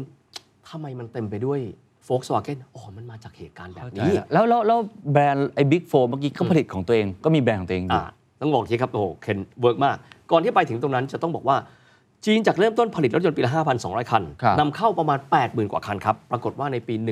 1992 พวกเขาเริ่มต้นใช้โมเดลนี้เขาผลิตรถยนต์ได้ 1 ล้านคัน อืมเร็ว เป มาก รียบเทียบนะเปรียบเทียบนะ แต่บ้านเราเล็กกว่าเขาเยอะนะ ครับ บ้านเราผลิตรถยนต์ได้ 1 ล้านคันในปี 2003 นะครับ ก็คือปี อืม 46 เพราะฉะนั้นอย่างน้อยที่สุดเราจะพอเปรียบเทียบไทม์เฟรมได้ จากนั้นความต้องการรถของจีน เยอะขึ้นมากนะครับ เพราะว่าราคงราคาก็ดีขึ้นกว่าเดิมที่ต้องอิมพอร์ตเข้าไป เยอะขึ้น ปี 2000 เขาผลิตรถได้ 2 ล้านคันนะฮะ แล้วก็หมุดหมายที่เขาต้องการเดินต่อคือ เขาจะต้องเปิดบ้านเป็นห้องรับแขกให้กับคนทั่วโลกในงานโอลิมปิกเกม 2008 วันนั้นเขาจะต้องมีอุตสาหกรรมยานยนต์ที่เพียงพอกับการรองรับแขกบ้านแขกเมือง อืม ให้ครบถ้วน ครับ และในช่วงระหว่างนั้นเขาถูกวิจารณ์บอกว่า คุณภาพอากาศปักกิ่งไม่ดี ซึ่งเดี๋ยวเราจะเล่าต่อ เพราะมันคือองค์ประกอบหนึ่งที่ทำให้จีนเน้นเรื่องยานยนต์ไฟฟ้า ครับครับ นะครับเอาตรงนั้นไว้ก่อน แต่ตอนนั้นก็คือแสดงว่าช่วงเวลานั้นรถยนต์เนี่ยไม่ได้นำเข้าแหละ ไม่ได้ ผลิต นำเข้า เอง โดยเป็นแบรนด์จากต่างชาติ X กับรัฐวิสาหกิจ เนี่ยพูดแบบวัยรุ่น X ถู X กต้องใช่ าก็เป็นแบบนั้น ก็มาผสมพันธุ์กันไป ก็เป็นที่ใช้บริการกันทั่วไปใน ถูกต้อง ในท้องตลาดมาก ๆ เลย ถูกต้องเลยก็ก็จะยังไม่มีแบรนด์ของจีนนะฮะ อ๋อ เพราะฉะนั้นเนี่ยคนเข้ามาแล้วก็เห็นเลยนะ อย่างเช่นโตโย แบรน ต้า ด์จีน เยอะมาก ต่างๆ ที่เราเริ่มเห็นในปัจจุบันนี้ตอนนั้นยังไม่ค่อยเห็น ยังไม่ค่อยเห็นครับ แล้วก็ต้องบอกอย่างครับว่า แบรนด์ที่เราเห็นต้องบอกว่าชื่อแบรนด์กับชื่อบริษัทมันคนละอัน อืม เช่น เราเห็นรถหงฉี ไม่ใช่บริษัทชื่อหงฉี แต่เป็นบริษัท First Auto อืม ชัดเจนเลยนะครับ Maxus ซึ่งเป็นรถตู้ของทางด้านของเอิ่มเอิ่มเซี่ยงไฮ้ก็จะเป็นแบรนด์ของเขาโดยที่เราจะไม่รู้ว่าอันนี้มาจากเซี่ยงไฮ้แต่คนจีนเอง อืม ก็จะรู้ว่าอันเนี้ยมาจากค่ายไหน ครับ ค่อยๆ วิวัฒนาการมา แต่ว่าเบื้องต้นเลยนะครับ แต่หยุดแค่นี้ไม่ได้ เพราะว่าเอกชนจีนจำได้ไหมครับ ที่เราพูดถึงตลอดเลยว่าบอกว่าเตั้งเสี่ยวผิงเข้ามาเตั้งเสี่ยวผิงบอกว่า อยากให้เอกชนเนี่ยรับเทคโนโลยีเข้ามา เพราะฉะนั้นทางตอนใต้ครับ BYD ก็เกิดขึ้น อืม ปีย่าตี เริ่มต้นถ้าเกิดว่าผลิตรถเก๋งยังไม่ได้ทำอะไรก่อนครับสำคัญมากเวลาคิดเนี่ยถ้าเกิดว่าเรามีรถขับเราจะคิดถึงอะไรรถเก๋ง อืม ถ้าเราเป็นพ่อค้าจะคิดถึงรถเพื่อการพาณิชย์ แต่ของจีนทำอะไรไม่ได้ อยากต้องการทำแมสเกลรถเมย์ไง อ๋อ ทำรถเมย์ได้ก่อน อ่าน นะครับ เช่นเดียวกันเลย ทางตอนเหนือ ที่เมืองเป่าติ้ง อยู่ไม่ไกลจากปักกิ่ง ก็เป็น Great Wall Motor ฉางเฉิงชี่เฉิง แต่ละค่ายก็ผุดขึ้นมาใหม่ ก็จะเป็นเอกชนขึ้นมาเลยแน่นอนว่ารัฐก็ช่วยนะครับ อืม ซึ่งแต่ละคนก็คิดว่าเราค่อยๆทำไป ครับ ขออนุญาตนิดนึง Great Wall เนี่ยถามว่าสิ่งที่เขาโฟกัสเบื้องต้นคืออะไร เริ่มต้นเลย ต้องคิดแบบนี้ คนจีนต้องการการพัฒนาปิกอัพก่อน อืมอืมอืม ปิกอัพภาษาจีนเรียกว่า ปีเคอร์คือรถปิกอัพ นะครับ แล้วก็พูดแบบนี้เลยบอกว่า ในประเทศจีนมีรถปิกอัพอยู่ 2 แบบนะครับหนึ่งคือรถทั่วไป 2 คือฉางเฉิง ให้รู้เลยว่าเจ้ารถปิกอัพเจ้าตลาดของเขาคือเรา อืม นะฮะซึ่งมันน่าสนใจมากว่าเขาแยกเซกเตอร์ไปเลยว่า มันคือเป็นแบบนี้ เพราะว่าฟังก์ชันการใช้รถมันมันแตกต่างกัน แล้ว ต่างกัน คนที่จะต้องการแต่ละแบบมันก็เยอะมาก เพราะว่าประชากรเขาเยอะมากด้วย เทียนลองคิดดูแล้วกันว่า อย่างเช่นกรณีของเอิ่ม Great Wall Motor เนี่ยเริ่มในปี 80 นะครับ อืม จากนั้นจนวันเนี้ยผลิตรถเป็นหลักล้านคัน ค่อยๆ มาทีละน้อย ผมชอบมากคอนเซปต์เขาเหมยเหมยเทียนจิ้นปู้อีเตียนเตียน พัฒนาไปวันละนิด นี่คือคอนเซปต์จีนเลยนะ อืม ไม่ต้องไปเอมไฮเราค่อยๆ พัฒนาวันละนิด จากรถซึ่งเริ่มต้นเนี่ยเป็นรถปิกอัพดีเซล อืม วันนี้เดี๋ยวค่อยเล่าให้ฟังว่าเขาทำอะไรบ้าง ครับครับ เดี๋ยวจะตาไว้นิดนึง พลังงานไฮโดรเจนกับรถบรรทุกขนาดใหญ่ อืม คือวิชั่นเขาเนี่ยลองคิดดู 80 ล่าสุดไปที่เมืองเป่าติ้งมา เห็นข้างนอกขอโทษนะครับ ทุกอย่างดีหมดเลยแต่ฟอนต์ที่เขาใช้อะฟอนต์ที่เขาใช้อาจจะดูแบบโบราณนิดเนอะสไตล์ดูแล้วแบบหงเฟยหงอะไรอย่างเงี้ยแต่ว่าเข้าไปข้างในคืออาณาจักรของเทคโนโลยี เดี๋ยวเขาเล่าให้ฟังว่าจากปี 80 ค่อยๆ พัฒนามาวันนี้เขาคิดอะไรอยู่ ครับ เพราะฉะนั้นต้องกลับมาถามตรงนี้ว่าตอนที่เริ่ม X กันแล้วก็ผลิตจำนวนรถยนต์ได้มากขึ้น ครับ ในหลากหลายรูปแบบเนี่ย ตอนนั้นไม่ใช่ทัวร์ศูนย์เลยละถูกไหม ไม่ใช่ละ เริ่มมีการ transfer เทคโนโลยีมา ถูกต้อง จีนได้เรียนรู้แล้วถูกไหม จีนได้จีนค่อยๆเรียนรู้เพราะสไตล์จีนเคนถามได้ดีมากเหมือน ครับ รู้ เพราะว่าลองคิดดูแล้วกันว่า อุตสาหกรรมดิจิทัลของจีนในวันนี้จะเติบโตได้ ส่วนหนึ่งเพราะเขาเชิญ Apple Inc. เข้าไป อ่าจริงจริงจริง เขาเชิญคนเข้าไปแต่ละครั้งเขาไม่ได้เชิญไปเฉยๆนะครับเขาเชิญมาแล้วเขาคิดมาแล้วครับว่า เขาอยากจะได้ความรู้อะไรจากเจ้านี้ ไม่ได้เอาแค่เงินลงทุน เขาซึ่งอันนี้ต้องต้องยอมแล้วเลยว่าความการไปเซี่ยงไฮ้ออโต้ครั้งเนี้ยต้องบอกเลยว่า คนจีนเองมีความรักการเรียนรู้อย่างมหาศาล อืม เพียงแต่ว่าเราอาจจะสื่อสารเขายากเพราะเขาพูดภาษาจีนเนาะแต่ว่าความตั้งใจเขาทุกสิ่งทุกอย่างที่เห็นวันนี้ คือการที่พวกเขาเห็นอะไรปั๊บเนี่ยเขาคิดตลอดเขาจะทำอะไรต่ออคือเราจะไปคิดแค่ว่า Apple ผลิตในจีน Apple ผลิตในจีนแล้วก็บอกว่าแหล่งจีนราคาถูกแหล่งจีนราคาถูกผมไม่ใช่ อืมอืม ถ้าเกิดว่าเราไม่มีการประกอบ Apple ในวันนั้น เขาไม่คิดว่าจีนไต้หวันมันเป็นแค่เรื่องการเมือง ครับ แล้วเอา Foxconn เข้าไปมันมันมันจะเกิดอะไรไหมล่ะครับ อืมอืม เพราะฉะนั้นสิ่งที่บริษัทต่างชาติที่เข้าไปในจีนมากมาย ส่วนหนึ่งเป็น contributor อืม อย่าง Volkswagen ตอนแรกเขาอาจจะคิดก็ได้ว่า เขาจะเข้าไปเป็นตลาดใหญ่ คงไม่ใช่หรอกครับ เขาเข้าไปเนี่ยจีนเองก็มองว่าด้านหนึ่งเราคือมิตรแต่อีกด้านหนึ่งเราต้องเรียนรู้จากท่านนะครับ มันไม่ใช่แค่นี้เพราะว่าในอนาคตซึ่งจริงๆมันเกิดก็เกิดขึ้นแล้ว ด้วยไซส์ของจีนจีน attract ดึงดูดคนทั่วโลกเข้ามา ครับ รถยนต์ที่เขาเข้าไปจีนเพราะอะไรครับ ทุกคนไม่อยากตกขบวน ใช่ ทุกคนอยากจะได้เค้กชิ้นใหญ่ มันเป็นคลื่น ถูกต้อง ที่ต้องเกาะให้ได้อะ ดังนั้นค่ายเกือบเกือบหลังๆอะที่เข้าไปลงทุนในจีน BMW รถหรูว่าจีนขายใครอะค่ายปี 2003 รวมกับขวาเฉิน ขวาเฉินนี่คือ Brilliance Auto นะครับที่เมืองเซินหยาง แสดงว่าเขาเห็นโอกาสแล้วถ้าคนรวยในจีน อืม มาซื้อรถเขา เขาจะยิ่งใหญ่ขนาดไหนจำได้เลยว่าตอนสมัยที่ทำงานที่บริษัท BMW ตอนนั้นเนี่ยเราขายรถในแผ่นดินใหญ่ 1,500 คัน อืม ถัดมา 10 ปี เขาขายรถได้ BMW 500,000 คัน โอ้โห มันใหญ่ ก้าวกระโดด เพราะฉะนั้นเนี่ยไซส์เขาสามารถ เขา ดึง ดึง ดูด ดูด ให้คนทุกคนเข้ามาได้ ซึ่งทุกคนก็ต้องยอม transfer ความรู้ให้ ถูกคือ ที่ คือ ที่ที่ผมถามงี้เพราะว่าผมเข้าใจว่าประเทศไทยที่บอกเป็น Detroit of Asia เนี่ยแล้วก็ดึงดูดการลงทุนโดยเฉพาะจากค่ายญี่ปุ่นมาเนี่ยแต่ผมก็เคยได้ยินว่าญี่ปุ่นมาเนี่ยไม่ได้ transfer ความรู้เราอย่างเต็มเต็มที่อ่ะ ครับ คือทำให้เราเป็นแค่เหมือนฐานในการประกอบ ค ใน รับ การผลิตชิ้นส่วนอะไรต่างๆ อันนี้มันแตกต่างไงกับของที่จีนมั้งครับ เฮียว่าน่าจะแยกเป็น 2 ส่วนนะครับ ส่วนภาครัฐเองกำกับไปเถอะ แต่ถ้าคนที่เปิดเครื่องยนต์ออกมา มันเป็นไปไม่ได้ที่เขาจะไม่ transfer อื มันก็จะซ่อมได้ไงครับ อืมอืม ถูกป่ะฮะอย่างเช่นเกียร์บ็อกซ์บอกว่ามันซับซ้อนมากพาเกียร์ทิ้งก็แต่ผ่าได้ไหมผ่าได้ครับ อืม แต่อีกส่วนหนึ่งคือการบรีฟฟิ่งของยูนิตเล็ก ๆ ครับของจีน ถ้าเกิดเขาบอกว่าประกอบตามแฮนด์บุ๊กนะ ได้ไหมได้ เหมือนกับเด็กนักเรียน 2 คนนะครับ อืมอืมอืม เด็กทุกคนมีความสามารถในการเรียนรู้เท่ากันไหม ไม่เท่า เจ้านายบรีฟมา ภาครัฐบรีฟมา เรียนรู้ให้ได้เยอะที่สุด อ๋อ เตรียมทีมนะ เด็กแกะออกมาแต่ละเครื่อง คิดด้วยมันมาจากไหนวะ อ๋ออ๋ออ๋อ ถ้าเราเปลี่ยนได้ปะวะ ระบบอินเวอร์เตอร์มันเป็นแบบนี้ อืม สันดาปเป็นแบบนี้ เหลาหัวลูกสูบใหม่ได้ไหม ช่างมันคือหัตถกรรมนะครับ บางคนบอกช่างคือเอนจิเนียร์ใช่ครับ แต่เอนจิเนียร์เนี่ยผู้ผมเชื่อเขาคิดมาแล้ว เพราะถ้าเขาคิดแค่เขาก๊อปเขาจะไม่มีวันนี้ อืมจริง แต่ต้องบอกว่าด้านหนึ่งเราเราเราได้ยินคำนี้มานานแล้วนะครับเฮียอยู่วงการยานยนต์อะเราต้องรู้ทุกน็อตทุกสกรูไม่งั้นเราซ่อมไม่ได้ครับ อ๋อ ถูกไหมเพราะบอก คื ว่า อยังไงมันโดน เขา มัน ปิด จะต้องเรียนรู้โดยอัตโนมัติ ด้วยด้วยด้วยธรรมชาติ ไม่ว่าเขาจะไม่ได้สอนเราโดยตรง หรือมีแค่แฮนด์บุ๊กมาให้ก็ตาม ถูกต้องมันมันขึ้นอยู่กับความสามารถในการเรียนรู้ มองปั๊บ แต่จีนเนี่ยเหมือนกับว่าฝังชิปเข้าไปในตัวคนตั้งแต่ต้นแล้วเอาว่า คุณต้องคิดว่าเนี่ยอย่างที่เกรดบอกผมชอบคำนี้มากนะไหมเทียนสิ้นปูอีเตียนเตียนเรียนเขาไม่ดี เรียนเข้าไป ดิ เรียนเขาไม่ดี แต่ไม่ใช่ว่า โอ้เครียดไม่ใช่ และคนจีนที่ไปเซอร์ไพรส์มากคือ ทุกคนมีเมน t a ลิตี้นี้ ขอเปรียบเทียบว่าไปครั้งนี้ทำให้มีความรู้สึกว่าจีนวิ่งเร็วเหมือนสิงคโปร์ในยุคลีกวนยู อืม แต่ด้วยขนาดของอินเดียครับ เรียนเร็วเท่าสิงคโปร์แต่ว่าขนาดเท่าอินเดีย ใช่ รวมกัน คือลองคิดดูแล้วกันว่า ไปแบบเหมือนรถไฟความเร็วสูงนะครับ ต้องบอกแบบนี้ว่า แต่คือข้อหนึ่งก็คือว่าเขาไม่ได้คิดที่จะไปแข่งขันกับใคร อย่างน้อยที่สุดในเลเวลที่เห็น ครับ นะครับ แต่พอมาดูแบบเนี้ยจีนเองเขาก็คิดว่า เฮ้ย เรามีรถยี่ห้อตัวเองอะผลิตรถได้ละไม่จำเป็นต้องมีแบบรถแบบพ่อแม่นะ ไม่ต้องเอกกันแล้ว เออไม่ต้องเอกกันละเขาก็สามารถทำได้ง่ายๆนะโพเออร์ของฉางเฉิน BYD จากทางใต้ทำได้เองไหม ไม่แสดงว่าตลอดระยะเวลาที่ X กันเนี่ย อืม เขาใช้ช่วงเวลานั้นในการกอบโกยความรู้มหาศาลตลอดเวลา ต้องบอกว่า ดูดมา ไใช่ ดูดมา โดยโดยต้องบอกว่าไม่ใช่แค่รถยนต์นะครับ อุตสาหกรรมอื่น เวลาที่เขาดึง Apple ไปก็คงเหมือนกัน เวลาเขาทำเครื่องอิเล็กทรอนิกส์แล้วก็ตามก็คงจะเหมือนกัน แม้ว่าค่ายแม่ยานแม่ทั้งหมดจากตะวันตกเนี่ย อืม อาจจะแบบคิดไว้แล้วพยายามไม่ได้แบบเผยไตทั้งหมด แต่ก็ห้ามไม่ได้อยู่ดี มันห้ามไม่ได้ครับ เพราะว่าความสามารถคนนะครับ ยังไงก็ตามเขาดูปั๊บเนี่ย เพราะต่อยอดคือเมื่อคิดปั๊บเฮ้ยแล้วเราจะต่อยอดอย่างไร อืมมันเหมือนกับ เรามี สมมติ idea สมมติว่า หรืผอเปล่าม เป็นสื่อเนี่ยผมได้เรียนรู้จากบลูมเบิร์กนิวยอร์กไท อื ม์ ม เขาอาจจะแบบกักผม แต่ถ้าผมมีความหิวกระหาย เรียนรู้ไปดี ถูกต้อง ยังไงก็ต้องได้อะไรสักอย่าง ถูกต้องเพราะว่าเชื่อว่าทุกคนเรียนตำราเดียวกันครับ อืม แต่คนเนี่ยต้องต้องเรียกแบบนี้ ความกระตือรือร้น และแนวคิดไม่เหมือนกัน ถ้าไม่งั้นโลกคงไม่เกิดแบบนิโคลัสโคเปอร์นิคัสที่บอกว่าเอิ่ม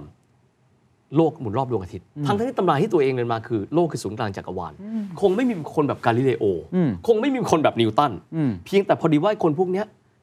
ไม่รู้ทำยังไงแหละ แต่ว่าจีนคงได้บรีฟมาไปแบบแบบเนี้ยแล้วทุกคนก็เลยคิดว่าไม่หยุดแค่นั้น ก็คือไม่ได้แค่ copy อย่างเดียว ไม่ได้แค่ copy อย่างเดียว development ไปเรื่อยๆ แล้วสุดท้ายมันก็ pay off มานะ ถูกต้อง คือทุกคนก็มองว่าก็ copy ก็ทำไปสิแล้วจีนไม่มีทางเกิด เออเออใช่ ในโลก ใช่ใช่มีคน นะ ดูถูกเยอะ ซึ่งซึ่งซึ่งการการการขยายตลาดของรถจีนก็น่าสนใจนะครับว่าขแล้วขายไปไหน อืม นะครับเดี๋ยวค่อยว่ากันแต่ว่ามาระลอกที่ 2 กันบ้างครับ ปี 2008 ครับปักกิ่งโอลิมปิกจำได้ไหมครับ ช่วงนั้นใครๆบอกปักกิ่งอากาศเลวร้ายมาก ครับครับค นะค รั รับ บเพราะว่าปักกิ่งโดยธรรมชาตินะครับ อยู่ไม่ไกลจากทะเลทรายโกบี เป็นเมืองหลวงที่แปลกมากคือตั้งเนี่ยอยู่ในรัศมีที่ทรายจากทะเลทรายโกบีเนี่ยซัดเข้ามาผ่านได้เพราะฉะนั้นคนจีนเนี่ยกลัว PM10 เขาไม่ได้กลัว PM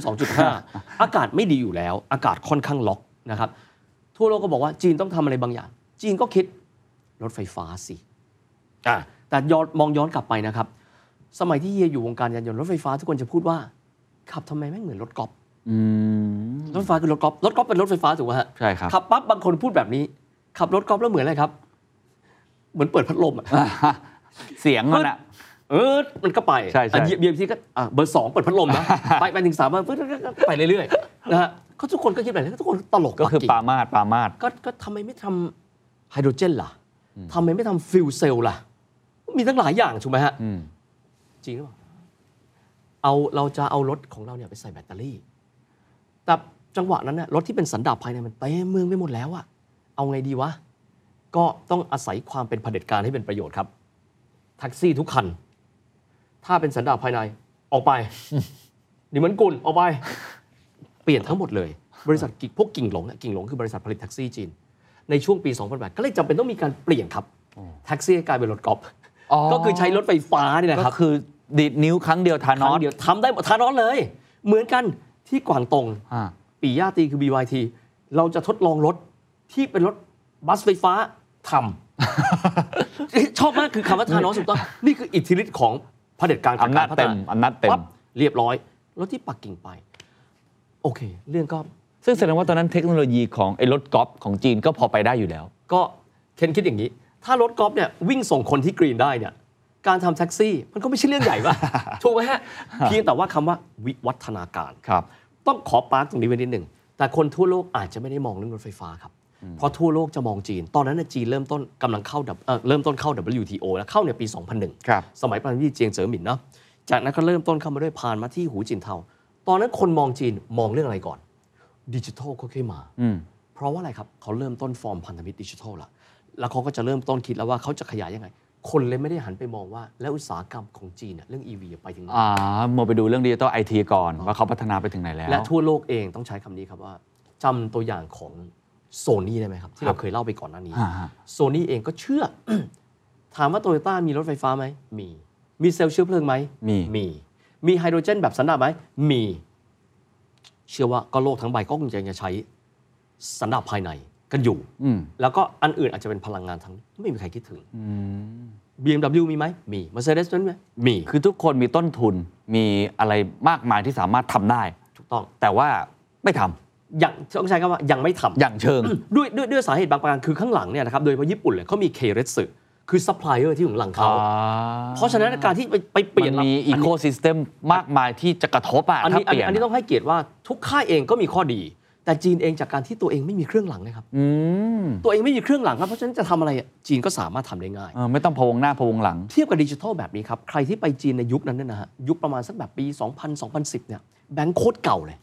เป็นเงินที่เราไม่กล้าจับอะปกตินะฮะเงินคือสิ่งที่คนไม่รังเกียจเราจับปั๊บเราไม่เคยเอาแอลกอฮอล์เช็ดนะฮะยกเว้นถ้าไม่ถ้าไม่แบบละเอียดจริงๆนะฮะแต่ว่าแบงค์จีนอะจับแล้วอยากจะไปอยากจะเช็ดเพราะว่าเป็น เก่ามาก เพราะอะไรครับจีนคิดอยู่ นี่คือแนวความคิดจีนเลยทำไมเราต้องตามสเต็ปแปลว่าอะไร สมมติณเวลานั้นเนี่ยขอโยกมาที่เรื่องการทำธุรกรรมนะ เราพิมพ์แบงค์ใหม่ เราใช้ระบบเช็ค เป็นขั้นนะ เราใช้บัตรเครดิต แล้วเราค่อยดิจิทัล อืม ช้าไหม ช้า พลิกเลย จากเงินสดไปดิจิทัลเลยใช่ไหม ข้ามไปเลย ข้า ข้าม ม ไปเลยสิ สเต็ป เพราะเราคิดแบบเดียว เพราะฉะนั้นตอนนั้นน่ะเรื่องการสแกนจ่ายจีนข้ามไปเลยครับ อืม จีนแทบจะไม่มียุคเช็คกับบัตรเครดิตเลยนะครับ อืมอืม จำได้เลยว่าเจ้านายเก่าของเฮียที่ BMW พูดว่า คนซื้อรถ BMW อ่ะเขาขนเงินสดอ่ะใส่รถบรรทุกเขาแล้วมาซื้อที่ดีลเลอร์และจากนั้นยุคนั้นปั๊บไปอีกทีหนึ่งอาติอาเฮียซิมามาสแกนหมด แล้วครับ เพราะเพราะอะไร สแกนซื้อรถ ข้ามไปแล้วไง เพราะฉะนั้นแบบแบบเดียวกันไงคือเขาคิด เออเออ เขาคิดมาแล้วว่า ถ้าจะไปตามอ่ะสกิปไปเลยหนึ่งเจเนอเรชัน ไม่ได้จำเป็น เพราะว่าคนอื่นทำมามีรากฐานมีประวัติศาสตร์มา เขาไม่ได้มีไม่ได้จำเป็นนี่ เขาไม่จำเป็นก็ มองไป ข้ามไปเลย ข้างหน้าเลย อ่ะเหมือนคิดดูนะฮะ สมัยก่อนจีนถ้าเราดูยุคเติ้งเสี่ยวผิง ฟังวิทยุ อืม ดีหน่อยดูทีวีขาวดำปั๊บไปจอ LCD เลยทำทำไมต้องมาหลอดจอตู้ถูกไหม ทำไมต้อง LCD ทำไมต้องพลาสมา เออ ไปเลยครับ เออ สูงสุดไปเลย 4K จบ เพราะฉะนั้นมันไม่มีว่าคนนี้อยู่ข้างหลังแล้วจะต้องอยู่ข้างหลังตลอดไปไง คือถ้าเราถ้าเราคิดแบบนั้นพูดง่ายคิดแบบนี้คือเรียกว่าพุ่งแซงจากข้างหลัง อืม อยากให้ไปดูคลิปคลิปหนึ่งนะครับมาจากไต้หวัน คือคนไต้หวันเนี่ยเขาก็ไฮเทคกว่าจีนนะฮะประมาณสักปี 2008อะแล้วก็มีคลิปอยู่อันหนึ่งเป็นสื่อมวลชนไต้หวันเขาคุยเขาเล่าประสบการณ์ตอนที่เขาไปเมืองจีนประมาณสักปีช่วงใกล้ๆโอลิมปิก แล้วเขาใช้คำนี้ครับ บอกว่าคนจีนพุ่งแซงพวกเราจากข้างหลัง ไปหาได้เป็นคลิปที่ดีมาก เขาบอกว่าในขณะที่พวกเราอะต้องโบกแท็กซี่เรียกกัน จีนใช้แอปพลิเคชันเรียกเรทได้ด้วยคนนี้ได้คะแนนเท่าไหร่ เพราะเขาข้ามขั้นไปเลย อืมอืม เพราะฉะนั้นเหมือนกันกลับมาที่ยานยนต์จีนทำไมเราต้องพัฒนายานยนต์สันดาปให้ดีที่สุด แล้วเราค่อยเปลี่ยนแพลตฟอร์ม Energy เรามีไซส์ นี่ ไซส์แมตเตอร์ เรามีคนตั้งพันกว่าล้านคนอะบายพาสไปเลย สันดาปภายใน ข้ามไปเลย ไฟฟ้า โอ้โหแล้วแล้วเขาเชื่อว่าไฟฟ้าจะมา เขาเชื่อว่าต้องเป็นเรื่องของ EV แบตเตอรี่ คือในเรื่องที่ว่าเขาจะมีเขาจะมีการพิจารณาอะไรหรือเปล่าเนี่ยอันเนี้ยเฮียไม่รู้ อืม แต่ว่าเราเดินมาเรื่อยๆ จะเห็นว่าอุตสาหกรรมยานยนต์จีนก็เติบโตขึ้นมา ในประมาณกลางทศวรรษที่ 2010 นะครับ ก็จะมีไอ้หนุ่มคนหนึ่งนะครับ มาจากแอฟริกาใต้ ไอ้หมอนี่ก็มีจินตนาการเยอะมาก เราอยากจะทำ SpaceX เราอยากทำรถไฟฟ้า รถของเราใส่แบตเตอรี่นะฮะไอ้หมอนี่ก็อยากได้โรงงานที่ฟลอริดาของโตโยต้าซึ่งโตโยต้าเขาก็ผลิตรถ RAV4 ที่โรงงานที่ฟลอริดาโตโยต้าก็บอกว่าเงินในหมอนี่ไม่พอ จะผลิตรถโรสเตอร์จำได้เลย เงินไม่พออ้าวยอมวะแลกหุ้น ไอ้หมอนี่ก็เลยกลายเป็นเจ้าของโรงงาน แล้วก็ผลิตรถของตัวเองขึ้นมา เอาชื่อนักไฟฟ้าชาวเซอร์เบียมา ชื่อเทสลาไอ้หมอนี่ชื่ออีลอน มัสก็เลยได้เริ่มต้นผลิตรถไฟฟ้านะฮะที่ฟลอริดาก่อน จากนั้นก็เติบโตขึ้นมาเรื่อยๆนะครับ และที่สุดครับ จากการที่คนกลุ่มหนึ่งอาจจะไม่ได้เห็นคุณค่ามันร้อยเปอร์เซ็นต์จีนไปคุยกับเขาไง มิสเตอร์มัสก์ดูเมึงจีนหน่ อยไหม มิสเตอร์มัสก์มาดูเมึงจีนหน่อยไหม ยังไงล่ะ คุยกันไป เชื่อว่าก็ต้องคุยกันในช่วงหลังโอลิมปิกนะฮะ ปรากฏว่าปี 2016 ครับ อีลอนมัสประกาศเปิดโรงงานที่เซี่ยงไฮ้ กิกะแฟค เป็น ทรี กิกะแฟคทอรี่ในในลองคิดดูนะครับว่าประมาณ 6-7 ปีที่แล้วอะโลกยังไม่เชื่อเลยว่าโลกจะมายานยนต์ไฟฟ้า จริง โลกเริ่มต้นคิดแล้วว่าไฮโดรเจนมั้ง โลกเราเริ่มร้อนแล้วนะ อาจจะไม่ชัวร์ปรากฏว่าอีลอนมัสเข้ามาเปิด แสดงว่าต้องคุยก่อนหน้านั้น และที่สำคัญคืออะไรรู้ไหมครับ ดูแนวความคิดของจีน หรือเข้ามานะ สไตล์อีลอนมัสบอกว่าให้ไปจับกับค่ายใดค่ายหนึ่งชื่ออีลอนมัสมาไหม ไม่อะ ยอมไหมจีนยอมไหม ก็ต้องยอมอะ เห่าอะเห่าอะ ย้อนย้อนๆหน่อย มาเข้ามาเลย ไม่ต้องมีพาร์ทเนอร์ โอ้ เลยกลายเป็นบริษัทต่างชาติบริษัทแรกที่ไม่ต้องมีพาร์ทเนอร์ สุดยอด มันเกิดอะไรขึ้นนะทำไมจีนถึงยอมขนาดนั้นฮะ คือต้องคิดแบบนี้ว่า จีนเองก็คงคิดว่า ถ้ามาแล้วเหมือน Apple ได้เรียนรู้ไหมล่ะ อ๋อ เราเอาเข้ามา ถามว่าอีลอนมัสรู้ไหม ว่าจีนจะเรียนรู้รู้ แต่ลองจินตนาการเรามองย้อนกลับไปในเวลานั้น อืม สมมุติว่าค่ายจีนกำลังเติบโตแบ่งบาน ณ เวลานั้นอย่างที่บอกนะครับ ปี 2008 คือปีโอลิมปิกเขาผลิตรถยนต์ได้ 10 ล้านคันละ อืมอืม ค่ายต่างประเทศเริ่มรู้แล้วว่าเดี๋ยวจีนสร้างแบรนด์เอง แล้วจีนก็สร้างแบรนด์เองจริง ๆ นะครับ ตัวอีลอนมัสเองจะรู้ไหมรู้ แต่ว่าค่ายานยนต์จีนเองต้องใช้คำนี้ว่าถ้าสมมติเป็นบ้านเราเนาะอยู่ดีๆ เปิดโอกาสให้บริษัทต่างชาติเข้ามาเป็นคู่แข่ง และมีรถที่เทคโนโลยีล้ำกว่าหนึ่งคัน อืม ยอมไหมล่ะครับ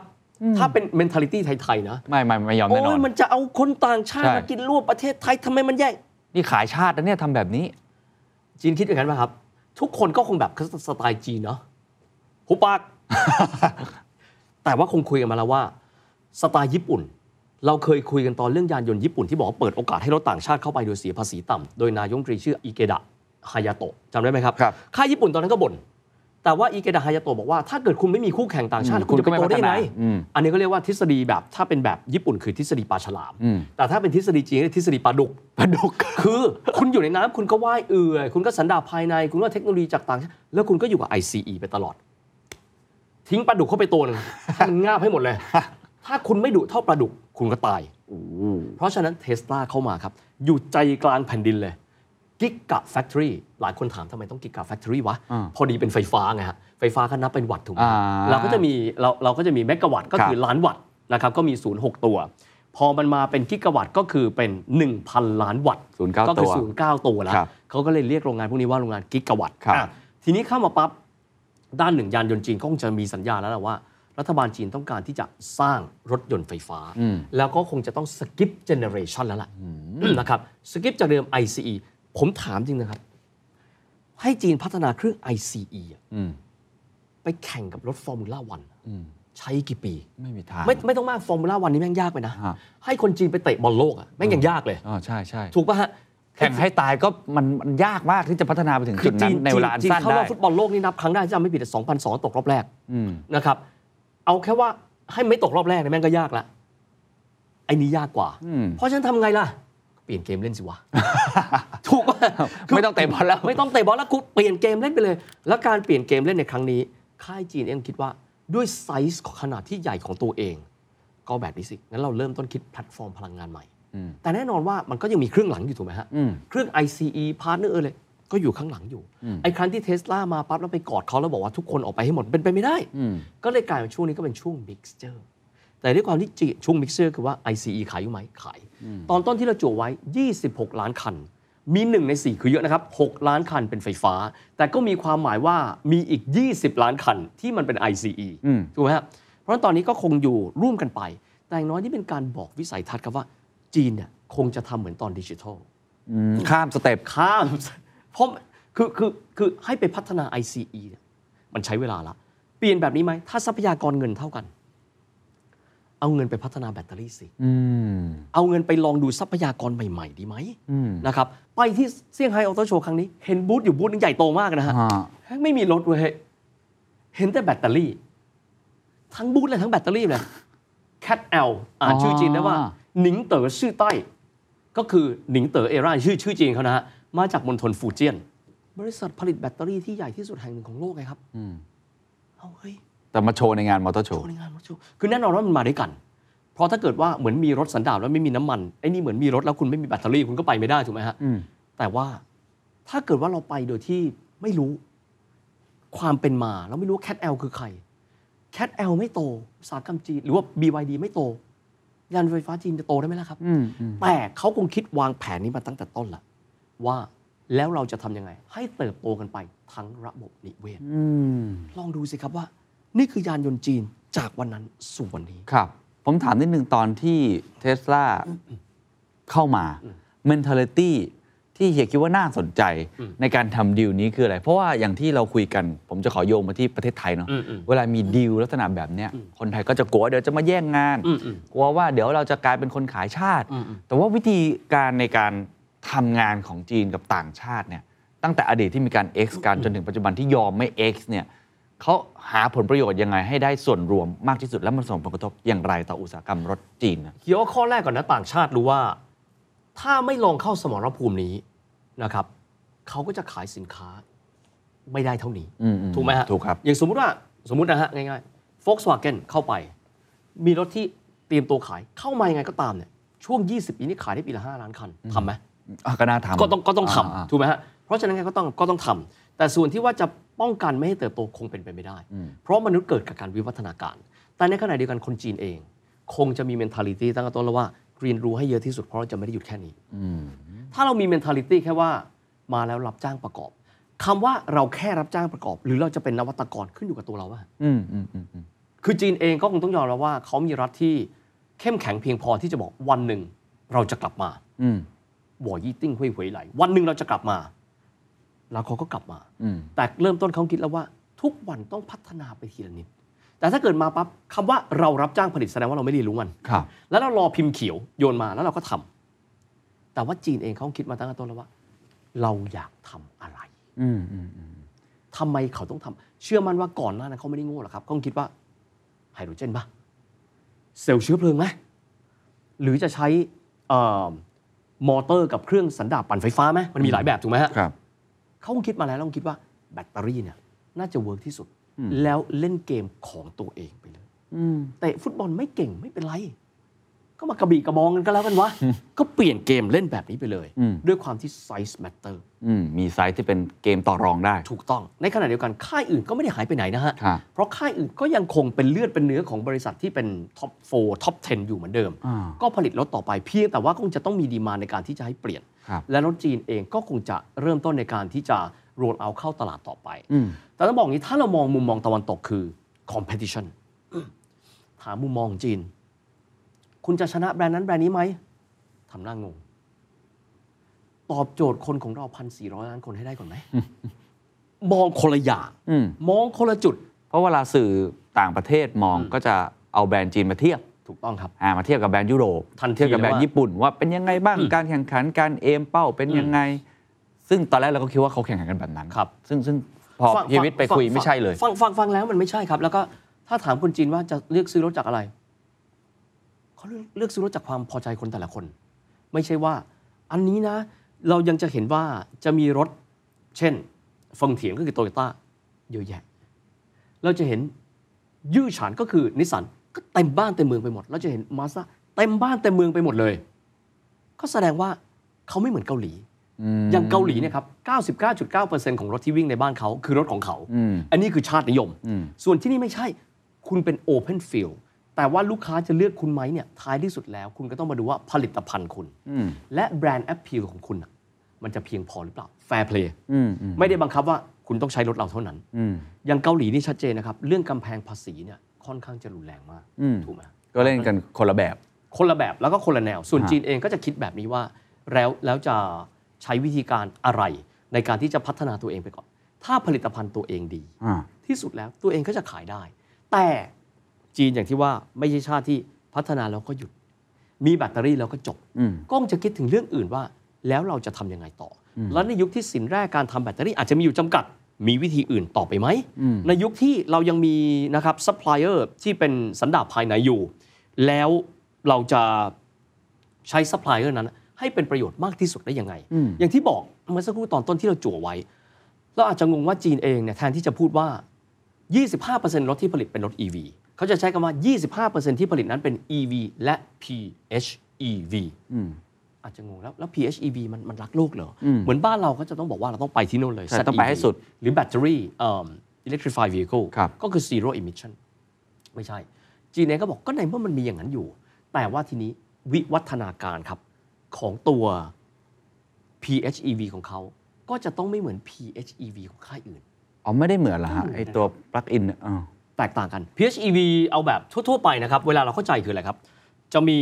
engine ก็คือ ครับ เครื่องสันดาปภายใน แล้วก็จะมีมอเตอร์นะครับ ก็ 2 อันก็ทำงานคู่กัน อืม เช่น กรณีตอนสตาร์ทรถ ใช่ นะก็จะใช้ตัวเอ่อมอเตอร์ ครับ จากนั้นปั๊บพอเริ่มต้นวิ่งทางไกล อืม ก็อาจจะต้องใช้ตัวเครื่องยนต์ ใช่ใช่ ถูกไหมฮะ ใช่ เครื่องยนต์สันดาปไหมสันดาปนะครับจบจริง ๆ แล้วขออนุญาตย้อนไปนะครับ รู้จักนิสสันคิกนะครับ อ่าครับครับครับ สันคิกเนี่ยใช้วิธีที่แตกต่างกันครับ สันดาบเหมือนกัน แต่เป็นเครื่องเขาเป็นไฮบริดเหมือนกัน แต่เป็นสันดาบที่แตกต่างครับ คือเป็นสันดาบที่ว่าใส่น้ำมันเข้าไปก็จริง อืม แต่ว่าน้ำมันนั้นมีเข้าไปในเครื่องเพื่อ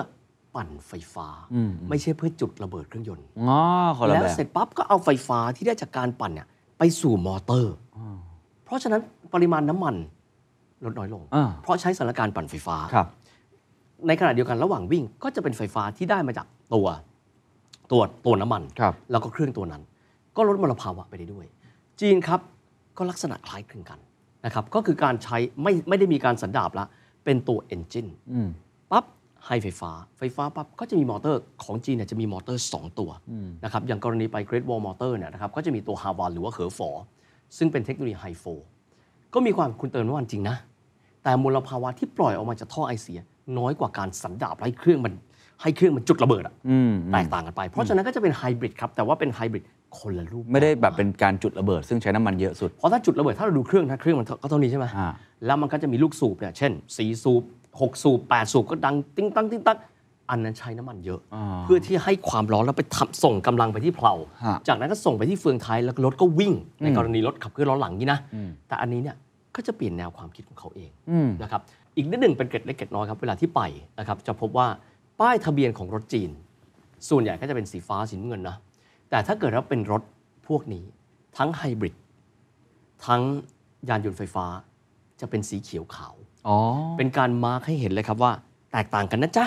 อันนี้เนี่ยเป็นเพื่อที่จะเป็นการกระตุ้นคนนี่แหละ ให้คนเนี่ยหันมาใช้ส่วนนี้มากขึ้น ครับ เพราะฉะนั้นเทคโนโลยีลองลองคิดดูสิครับว่าชื่อเหมือนกัน แต่ว่า วิธีคิด กลไกการทำงานแตกต่างกัน ครับ จีนเองคิดว่าเรามีหลากหลายแพลตฟอร์มเอาไว้ หลังจากนั้นน่าจะเป็นประโยชน์ เพราะฉะนั้นเราก็จะเห็นว่าวิวัฒนาการเขาค่อนข้างเยอะพอสมควรบายพาสอะตอนเนี้ยใช้คำนี้ว่า ตัวเทคโนโลยีรถยนต์นะครับเพราะต้องยอมรับว่าในแง่ของตัวไฟฟ้าความจุกจิกน้อยกว่า อืม เพราะว่ารถไฟฟ้าเองเนี่ยนะครับ เครื่องยนต์ก็เบาลง ถูกลงซับซ้อนน้อยลง เกียร์บ็อกซ์ไม่ต้องมี อืม ถูกไหมฮะ ไม่ได้มีชิ้นส่วนหลายอันเลยแหละ หลักหลักที่สุดก็คือไอ้ตัวแบตเตอรี่เนี่ย250 กว่ากิโลเนี่ยที่อยู่ใต้ท้องรถ ครับ แต่หลักๆแล้วลดความซับซ้อนไปได้ค่อนข้างเยอะ อืม นะครับ ซึ่งเดี๋ยวจะมาคุยกันต่อว่าเราแล้วสิ่งที่เขาพัฒนาเช่นเรื่องแบรนด์ก็ดี เรื่องของลักชัวรี่ก็ดีจะเป็นยังไงต่อ ครับครับ นะครับ แต่ว่าเอาตรงนี้ก่อนว่าเอ่อวิธีคิดของเขาทั้งในแง่ของการขยายตัวกิจการ ไม่ได้มองเรื่องการแข่งขันอย่างเดียว อืม มองว่าตอบโจทย์ตลาดใน ครับ ประเทศของตัวเอง 1,400 ล้านคนเนี่ยก็ก็เยอะแหละเอาตรงนี้ให้ได้ก่อนกับ 2 ก็คือวิธีการในการพัฒนาเทคโนโลยีหลายอย่างเมื่อกี้ก็มีวิธีคิดที่แตกต่าง ทีนี้ผมถามเพิ่มเติมว่า และไอการแข่งขัน อืม ว่าหลังจากนี้รถยนต์พลังงานสะอาด มันจะไปทางแบบแบตเตอรี่ หรือมันจะไปไฮโดรเจนค่ายญี่ปุ่นก็กำลังพยายามที่จะพัฒนาของตัวเองเนี่ย อันนี้การแข่งขันตรงนี้มันเป็นยังไง แล้วจีนเชื่ออะไรวะ อืมอันนี้ น่าสนใจสุด ๆ เลยนะครับ เพราะว่าแต่ละค่ายก็จะคิดไม่เหมือนกันนะครับอย่างเช่น กรณีของโตโยต้าแล้วกัน ฮะ เขาบอกเพราะว่าวิสัยทัศน์เขาเขาเขาไกลอยู่แล้วนะครับแล้วก็มีหลายๆแบบเลยสำนักภายในมีไหมมี ผมขออิงไปถึงตอนที่เอ่อคุณอาเกียวโตโยต้าแกมาเมืองไทยเนาะแล้วแกก็จะบอกว่าก็จะมีแหละไฟฟ้าเราก็จะเห็นอยู่ฟิวเซล อืม อันนี้ก็คือไฮโดรเจนฟิวเซลอันนี้ก็จะมีอยู่เช่นเดียวกัน แล้วก็อีกส่วนคือว่าเอาไฮโดรเจนเนี่ยไปทำให้มันเหลว คือไฮโดรเจนมันเป็นมันเป็นละอองไออย่างนี้เนาะ ครับ ทำให้มันลิควิฟายคือเป็นของเหลว จากนั้นก็ใส่เข้าไปในรถ ใส่เข้าไปในคูลิ่งแทงลบ 264 องศาเซลเซียส จากนั้นรถก็วิ่งได้ มีทุกแพลตฟอร์มเลยนะครับ ซึ่งทางญี่ปุ่นก็มองว่าด้านหนึ่งเลย เราดูว่าตลาดอยากจะตอบรับทางไหน นะครับต้องคิดแบบนี้ครับ เรามองย้อนกลับไปในอดีตจำได้ไหมครับว่าในยุคที่เราเอ่อต้องเจอกับแพลตฟอร์มที่หลากหลายแล้วไม่รู้จะเลือกอะไร อืม มองย้อนกลับไป อันนี้น่าจะเป็นยุคที่สมัยเคนเด็กๆ เราจะเลือกซื้อเครื่องเล่นวิดีโอเทป อืม เราจะมี 2 อันใช่ไหมครับเบต้าแม็กหรือ VHS อ่า เราต้องเลือก เพราะเราไม่รู้ ว่าไหนมันจะมา ถูกถัดมาครับ ปลายปีปลายยุคทศวรรษ 2000 เราจะมีเอ่อแพลตฟอร์มเดิมโนเกีย BlackBerry อืม ซิมเบียน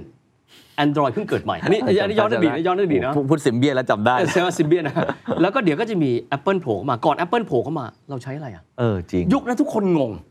เออจริง อันนี้เนี่ย ถ้ามองด้านหนึ่งเลยนะฮะ ก็คือเราอยู่ในสถานการณ์แบบนั้น ถูกต้องเลย อ๋อ เราเรา ยั ยัง ไม่นิ่ง ยังไม่รู้ว่าตรงเราใช้ซิมเบียนเราใช้ Android หรือว่าเราใช้แบบเดิมหรือใช้ BlackBerry อ๋อ เนี่ยบอกเขาเขาก็มองว่าญี่ปุ่นก็มองว่าเป็นแบบนี้ ต้องยอมรับอย่างครับว่าญี่ปุ่นเองก็ต้องคิดอย่างนี้ เอาเฉพาะอยู่ในบ้านเรานะครับ รถปิกอัพเนี่ยเขาเป็นเต้ย และรถปิกอัพเนี่ยจะทำให้เป็น EV ยากมาก แล้วเหรอฮะ อ่าเดี๋ยวจะอธิบายให้ฟังว่าทำไมนะ เพราะฉะนั้นเขาก็ต้องคิดหลายๆแบบ ส่วนจีนเองก็บอกว่าไม่ได้แข่งกับญี่ปุ่นนะ อ่า เพราะเขาเนี่ยเน้น EV เพื่อเรื่องของอากาศสะอาด อ๋อ เขาไม่มีแบตเตอรี่ แต่ไฮโดรเจนเขามีไหมมีการพัฒนาเขาก็จะไปคนละทิศคนละทางของเขา ระบบคิดมาคนละอย่างนะ อ๋อ ทีนี้อาจจะถามว่า เราในฐานะที่เป็นคนไทยเนี่ย เราจะมองยังไง เออ นะครับก็ต้องมองแบบนี้นะครับว่าช่วงเปลี่ยนผ่านนะครับมันทีนี้มันก็แล้วแต่คนและคนจะมองยังไง ในเรื่องของตัวยานยนต์ไฟฟ้า เรื่องของเออรถ passenger car คือรถเก๋งอันนี้ท่านก็ต้องเลือกละว่าท่านจะเลือกแบรนด์ที่เป็นยานยนต์ไฟฟ้า หรือท่านคิดว่าเราใช้ไฮบริดก็ได้ อืม หรือว่าเราจะใช้แบรนด์อื่น อันนี้ก็ตามแต่นะครับ อืม แต่ทีนี้เราลองมาดูว่าเทคโนโลยีแบตเตอรี่ทำไมมันถึงเป็นแบบนั้นดูนะฮะเอิ่มเคยถามหลายหลายๆท่านเลยบอกว่าทำไมการทำปิกอัพ เพื่อการพาณิชย์นะฮะรถกระบะที่เราเห็นนะทำไมถึงได้ใช้แบตเตอรี่ไม่ได้หรือเป็น EV ไม่ได้เร็ว อืม คำตอบครับเพิ่งมารู้ ตอนเด็กตอนแรก ๆ นะได้ยินคำว่ารถไฟฟ้าคิดว่าแบตเตอรี่เนี่ยก้อนเท่าก้อนแบตเตอรี่มือถืออ โอเคป่ะคิดว่าก้อนจิ๋วๆไง ฮะ ไม่ใช่ แบตเตอรี่ที่เราเห็นเนี่ยนะครับ เอาสมมุติเอาสักสามสิบกิโลวัตต์อาวสมมุติมันก็จะประมาณสัก 250 กิโลกรัมอะครับ นะฮะอยู่ใต้ท้องรถ สมมุติว่ารถขนาดใหญ่ ท่านใช้เลย 90 กิโลวัตต์อาวใหญ่มาก อาจจะประมาณสัก 300 กว่ากิโล อ๋อแบต นะฮะ มันจะใหญ่มาก มั มาน ก บัตรมันใหญ่บัตรมันใหญ่มาก แล้วเราคิดว่า300 กิโลเราเราแบบอีกนิดนึงก็ชั้นเท้าม้าตัวหนึงนะฮะ เพราะฉะนั้นก็แบกไม่ได้พอแบกไม่ได้เนี่ยสมมติว่าเป็นรถเพื่อการพาณิชย์ครับ ที่ตัวรถเองเนี่ยประมาณ 1 ตันกว่า แบกน้ำหนักโหลดเข้าไปที่เรียกวันทันพิกอัพแบกเข้าไปอีก 1,000 กิโล ลองคิดดูแล้วกันว่าแบตเตอรี่ที่จะใช้อะท่านต้องใช้แบตเตอรี่หนักขนาดไหน และถ้าเกิดแบตเตอรี่ใหญ่ขนาดนั้นเนี่ยต้นทุนของรถ EV ที่ใหญ่ที่สุดก็คือแบตเตอรี่โอ้โหคุ้ม มัน ไหม จะแพงแค่ไหน ไม่คุ้ม แล้วก็จะบรรทุกของได้มากแค่ไหนด้วย ลองคิดดูว่า 1.2 บวกอีกหนึ่งตันอ่ะเพราะฉะนั้นมันก็แบกกันแอด เพราะฉะนั้นเนี่ยถ้าสมมติใครชอบรถคันที่ใหญ่อาจจะแบกน้ำหนักเยอะ ก็อาจจะบอกว่าก็เหมาะสมกับการใช้ไฮบริดก็ได้ หรือการใช้ ICE ต่อไปก็ต่างกัน ญี่ปุ่นเขาก็คิดก็ถูกต้องตรงนี้เพราะว่าแต่ละเซกเตอร์ก็มีความต้องการไม่ตรงกัน ถูกไหมฮะ ส่วนจีนเองก็บอกว่าก็นี่เขาก็ผลิต passenger car ใหญ่ขึ้นมาหน่อย เช่น กรณีของฮาวาไฮโฟก็ใช้แบบไฮบริดแต่ละอย่างก็ไม่เหมือนกันคิดกันไป ครับ ทีนี้เนี่ยได้เจอคุณผู้ฟงซึ่งเป็น CEO ของ Great Wall ได้ได้นั่งคุยกันนะถามบอกว่า การที่คุณก็ทุ่มสรรพกำลังไปที่ยานยนต์ไฟฟ้านะครับ ก็เขามีโอราใช่ไหม ครับ อันนี้ชัดเจนมาก แล้วเขาก็มีรถที่ใหญ่ขึ้นเช่นฮาวาลที่เราก็จะเห็น แล้วเขาก็จะมียอดแทงค์นะครับ จะมีแทงค์500 ก็คันใหญ่หน่อย แล้วก็อาจจะมีแทงค์300 คันเล็กหน่อย ก็อาจจะใช้ลักษณะของ PHEV ก็คือตัว High Flow Technology อ๋อพอใหญ่หน่อยก็เลยต้องปรับ ก็ก็ก็ใช้แบบนั้นก็ได้นะครับ เพราะโอราในคันอาจจะเล็กนิดหนึ่งนะครับ ก็แตกต่างกันไป ผมก็งงมากแกก็บอกว่ากำลังพัฒนาไฮโดรเจน อืม อ้าว ก็จีนก็จะไปไฟฟ้าไปไฮโดรเจนทำไมอ่ะ อ่า เออผมก็แอบงง ผมก็ถามแบบสไตล์ไทย ๆ เนาะแข่งกับญี่ปุ่นเปล่า อ อ๋อเห็นเขาทำไฮโดรเจน เออ โตโยต้าแบบโอ้โหเน้นมากเลย คุณมือฟงก็นั่งแล้วก็อีกคนหนึ่งเป็นเป็นเอ่อรองประธานฝ่ายส่งออก ชื่อคุณปาร์เกอร์ฉีหันหน้ามอง ไม่แข่งกับใคร แล้วทำไมต้องทำการทดลองแกบอกว่าคุณวิทย์ คุณเปรียบเทียบนี้นะ ที่เราทดลองเราทดลองรถบรรทุกใหญ่ เพราะรถบรรทุกใหญ่สมมุติว่าเป็นรถแบบสิบล้อ เอาแค่สิบล้อกันนะ มันมีถ้ารถบรรทุกใหญ่จะมีสิบล้อ กับแบบหัวลากหัวลากหัวลากนี่คือคือคือมีหัวนะ อ่าครับ แล้วแล้วก็แล้วก็ลาก ต่อ ไป พ่วงมา กำลังของมันเนี่ยต้องมหาศาล เพราะไอ้หัวลากเนี่ยรถที่เราแบกอยู่เนี่ยน้ำหนักมันอ่ะมันไม่ใช่แค่ 1 ตันแล้วนะครับ มันอาจจะเป็นคอนเทนเนอร์ยักษ์ๆที่เขาลงแบบเรือเดินสมุทรได้อ่ะ อืม ลองคิดดูถ้าเป็นแบบนั้นแล้วอยากใช้พลังงานสะอาดเราใช้อะไร อืม อ่า เออ ถูกไหม จริงจริงจ เรา ริง เราเราก็มานั่งคิด แบตเตอรี่จะไหวไหมเนี่ย ไม่ถ้าเป็นแบตเตอรี่นะคงต้องน้ำหนักประมาณแบบ ฮะ 2 ตันอะไรเงี้ย เออเออเออ ปรากฏว่ามันแบกตัวมันเองมันก็เป็นเต่าคลานอยู่แล้ว มันแบกน้ำหนักไปอีกพอดีไม่ต้องไปไหนผมเขาก็เลยบอกว่าเราทำขึ้นมาเพื่อรถเพื่อการพาณิชย์นี่แหละ อ๋อ เขาบอกว่ายังไงเราก็จะใช้แบบฟิวเซลฟิวเซลคืออะไรวะฟิวเซลก็คือการที่เราใส่ไฮโดรเจนเหลวเข้าไปไอยไฮไฮโดรเจนนะฮะไฮโดรเจนสูตรมันก็คือ H2 ถูกไหม อ่า ก็คือเอาน้ำเนี่ยแล้วเอาออกซิเจนออกมา อ่า จากนั้นก็จะมี H H2 ไว้ เสร็จปั๊บเราก็เติมเข้าไป ทีนี้ปั๊บตัวเครื่องมันนะครับ ตัวอินเวอร์เตอร์มันก็จะเอาส่วนที่เป็นอิเล็กตรอน อืม นะครับของตัวไฮโดรเจนนี้เนี่ยออกไปไปทำเป็นกระแสไฟฟ้า โอ้ อ่านะฮะก็คือไฮโดรเจนปั๊บแล้วเอาอิเล็กตรอนไปก็ก็ขับเคลื่อนได้ไฟฟ้าแล้วไง อ่าฮะ ก็จะได้ จากนั้นปั๊บไอตัวเอิ่มไฮโดรเจนที่เหลืออยู่ ก็คือไฮโดรเจน X อิเล็กตรอนออกมา มันก็จะเข้าไปที่เมมเบรนเมมเบรนก็จะทะเข้าไปทำการสันดาบเล็ก อ๋อ ๆ กับออกซิเจน แล้วก็จะกลายออกมาเป็นน้ำ อ๋อ อ่าเพราะฉะนั้นท่อไอเสียก็เลยกลายเป็นน้ำ อ๋อ ก็จะใช้ฟิวเซลเครื่องก็จะใหญ่แค่นี้เองก็ไม่ได้ใหญ่มากละ ฮะฮะ เขาเลยบอกว่าเราก็เลยต้องทำแบบนี้เพื่อรองรับ เพราะประเทศจีนทั้งประเทศจีน เราไม่ได้มีแค่รถเก๋งไง อืมเข้าใจ เรามีเซกเตอร์รถเพื่อการพาณิชย์แล้วก็รถเพื่อการพาณิชย์ใหญ่ ครับ ก็เขาได้นมุมมองมาแต่ละอย่างเลย อืม ใช่ไหมโตโยต้าบอกว่าเราต้องตอบโจทย์คนให้ครบ ซึ่งอันนี้ก็ถูกต้อง แต่ทางเกรดวอลทางคุณมูฟงก็บอกว่าเฮ้ยความต้องการแต่ละอย่างไม่เหมือนกัน อืม แกใช้แบบนี้บอกว่า ลักษณะจำเพาะของประเทศแต่ละประเทศไม่เหมือนกัน ครับ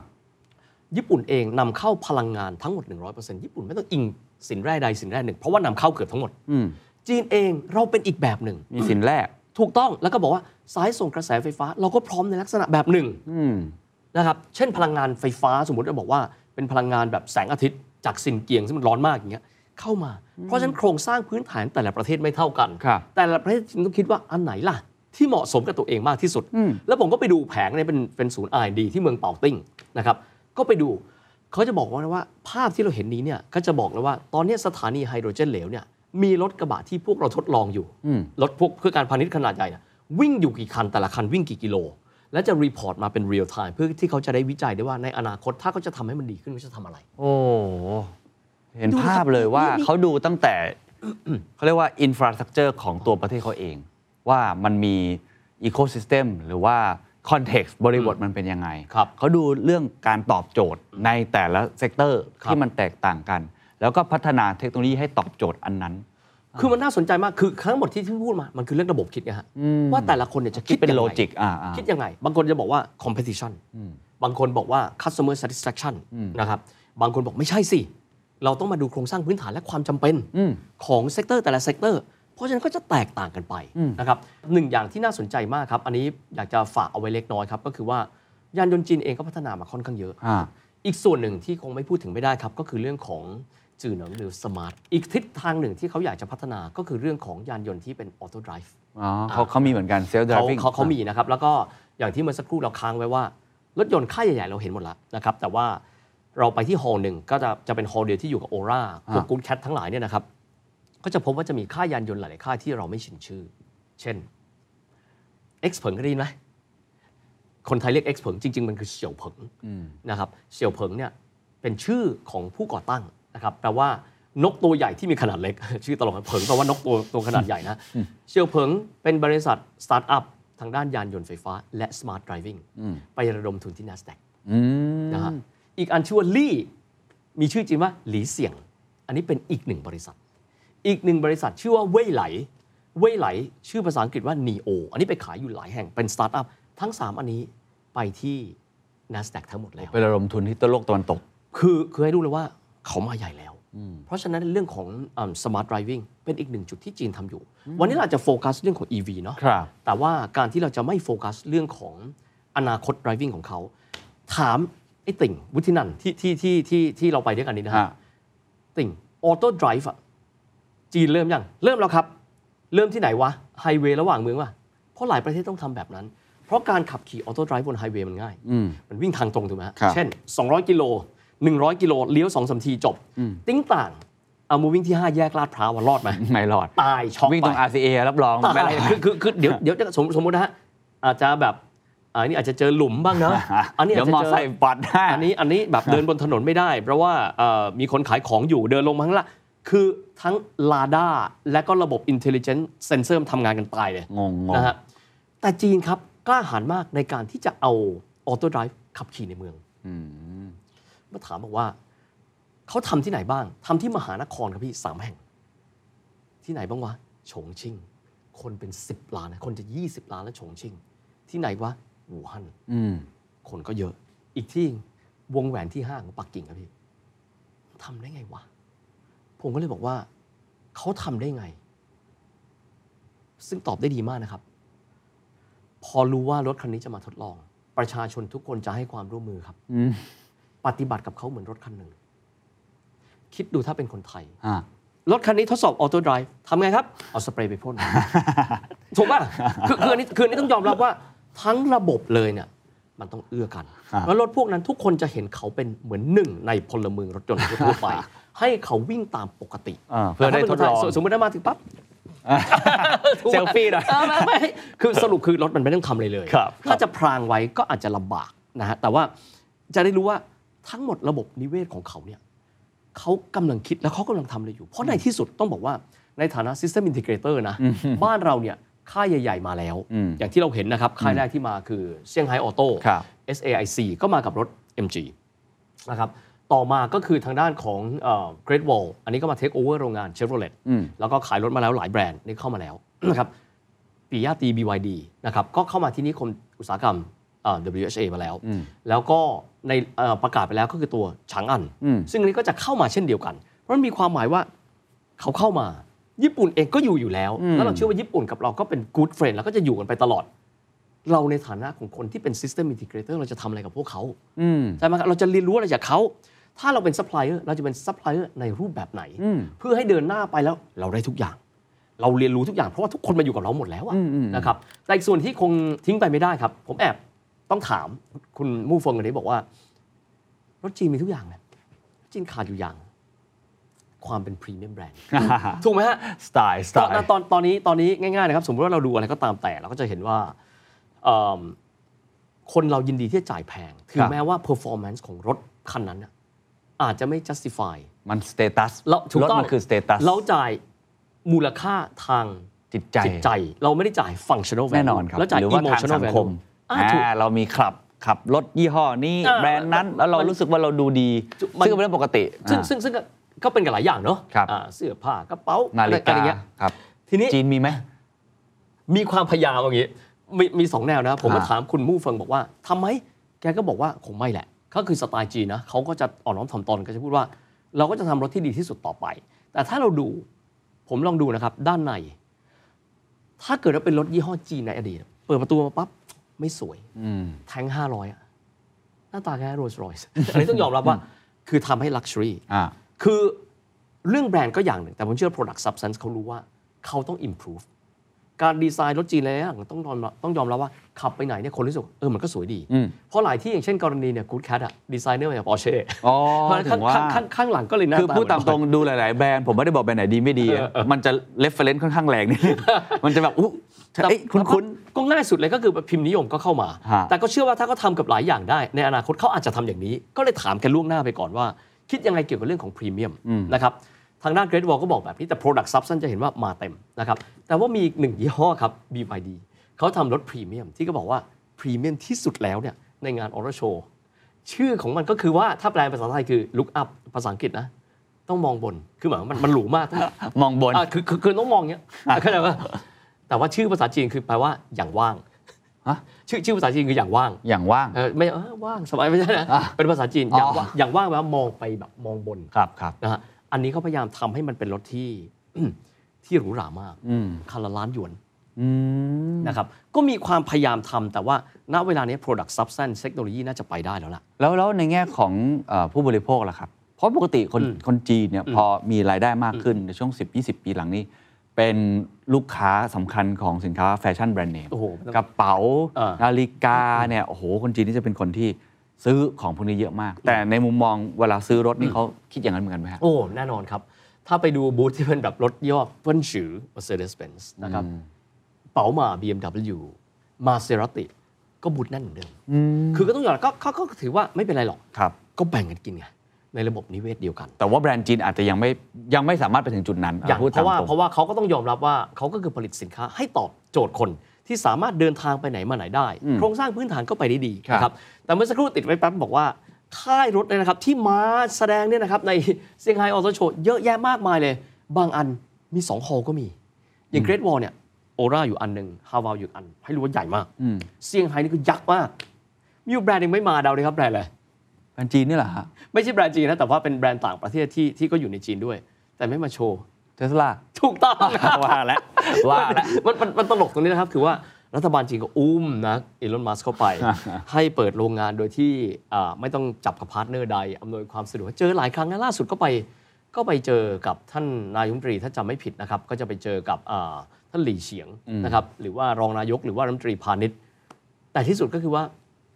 สไตล์เทสลา ไม่ ป่ะ ได้เปิดดีลเลอร์ นะเราก็ขายรถออนไลน์ไปนะก็ อินดี้ ก็ มาก ก็ก็แต่ละก็แต่ละโมเดลก็ไม่เหมือนกัน แต่อย่างน้อยที่สุดทำให้เราได้รู้ครับว่า โลกที่เขาเคลื่อนไหวเนี่ย ครั้งหนึ่งคนคิดว่าจีนตายไปแล้วนะ อืม ตั้งแต่ยุคแบบแพ้สงครามฟินมา ที่สุดจีนค่อยๆพัฒนา ยุคต่อมาคนก็บอกว่าจีนทำได้แค่ของกอบ อืม ตอนนี้คงไม่ใช่ละเราคงต้องดูแล้วก็คงไม่ใช่แค่นี้ครับ อยากมองถ้ามองในแง่ของตอสต่อไป ตอนนี้เราจะเห็นว่ารถจีนเริ่มต้นเยอะละถ้าถามว่าส่งออกไปไหนเขาก็เลือกตลาดที่ไม่ไม่มีอคติกับเขาก่อน อืม จะเห็นว่าจะมีนักข่าวรัสเซียค่อนข้างเยอะ อืม แล้วก็จะมีแอฟริกาใต้ โอ้ นะครับแล้วก็จะมีออสเตรเลียนิวซีแลนด์นะครับผมก็ถามว่าก็ส่งออกไปไหน ก็แน่นอนอาเซียนนี่ไม่ต้องห่วง อ่า นะครับ มาอยู่แล้ว แล้วก็น่าสนใจวิชั่นอย่างมีนักข่าวสิงคโปร์มาด้วย สิงคโปร์ขายแล้ว ไม่กี่คันหรอก แต่ว่าไปเพื่อให้รู้ว่าเวียแด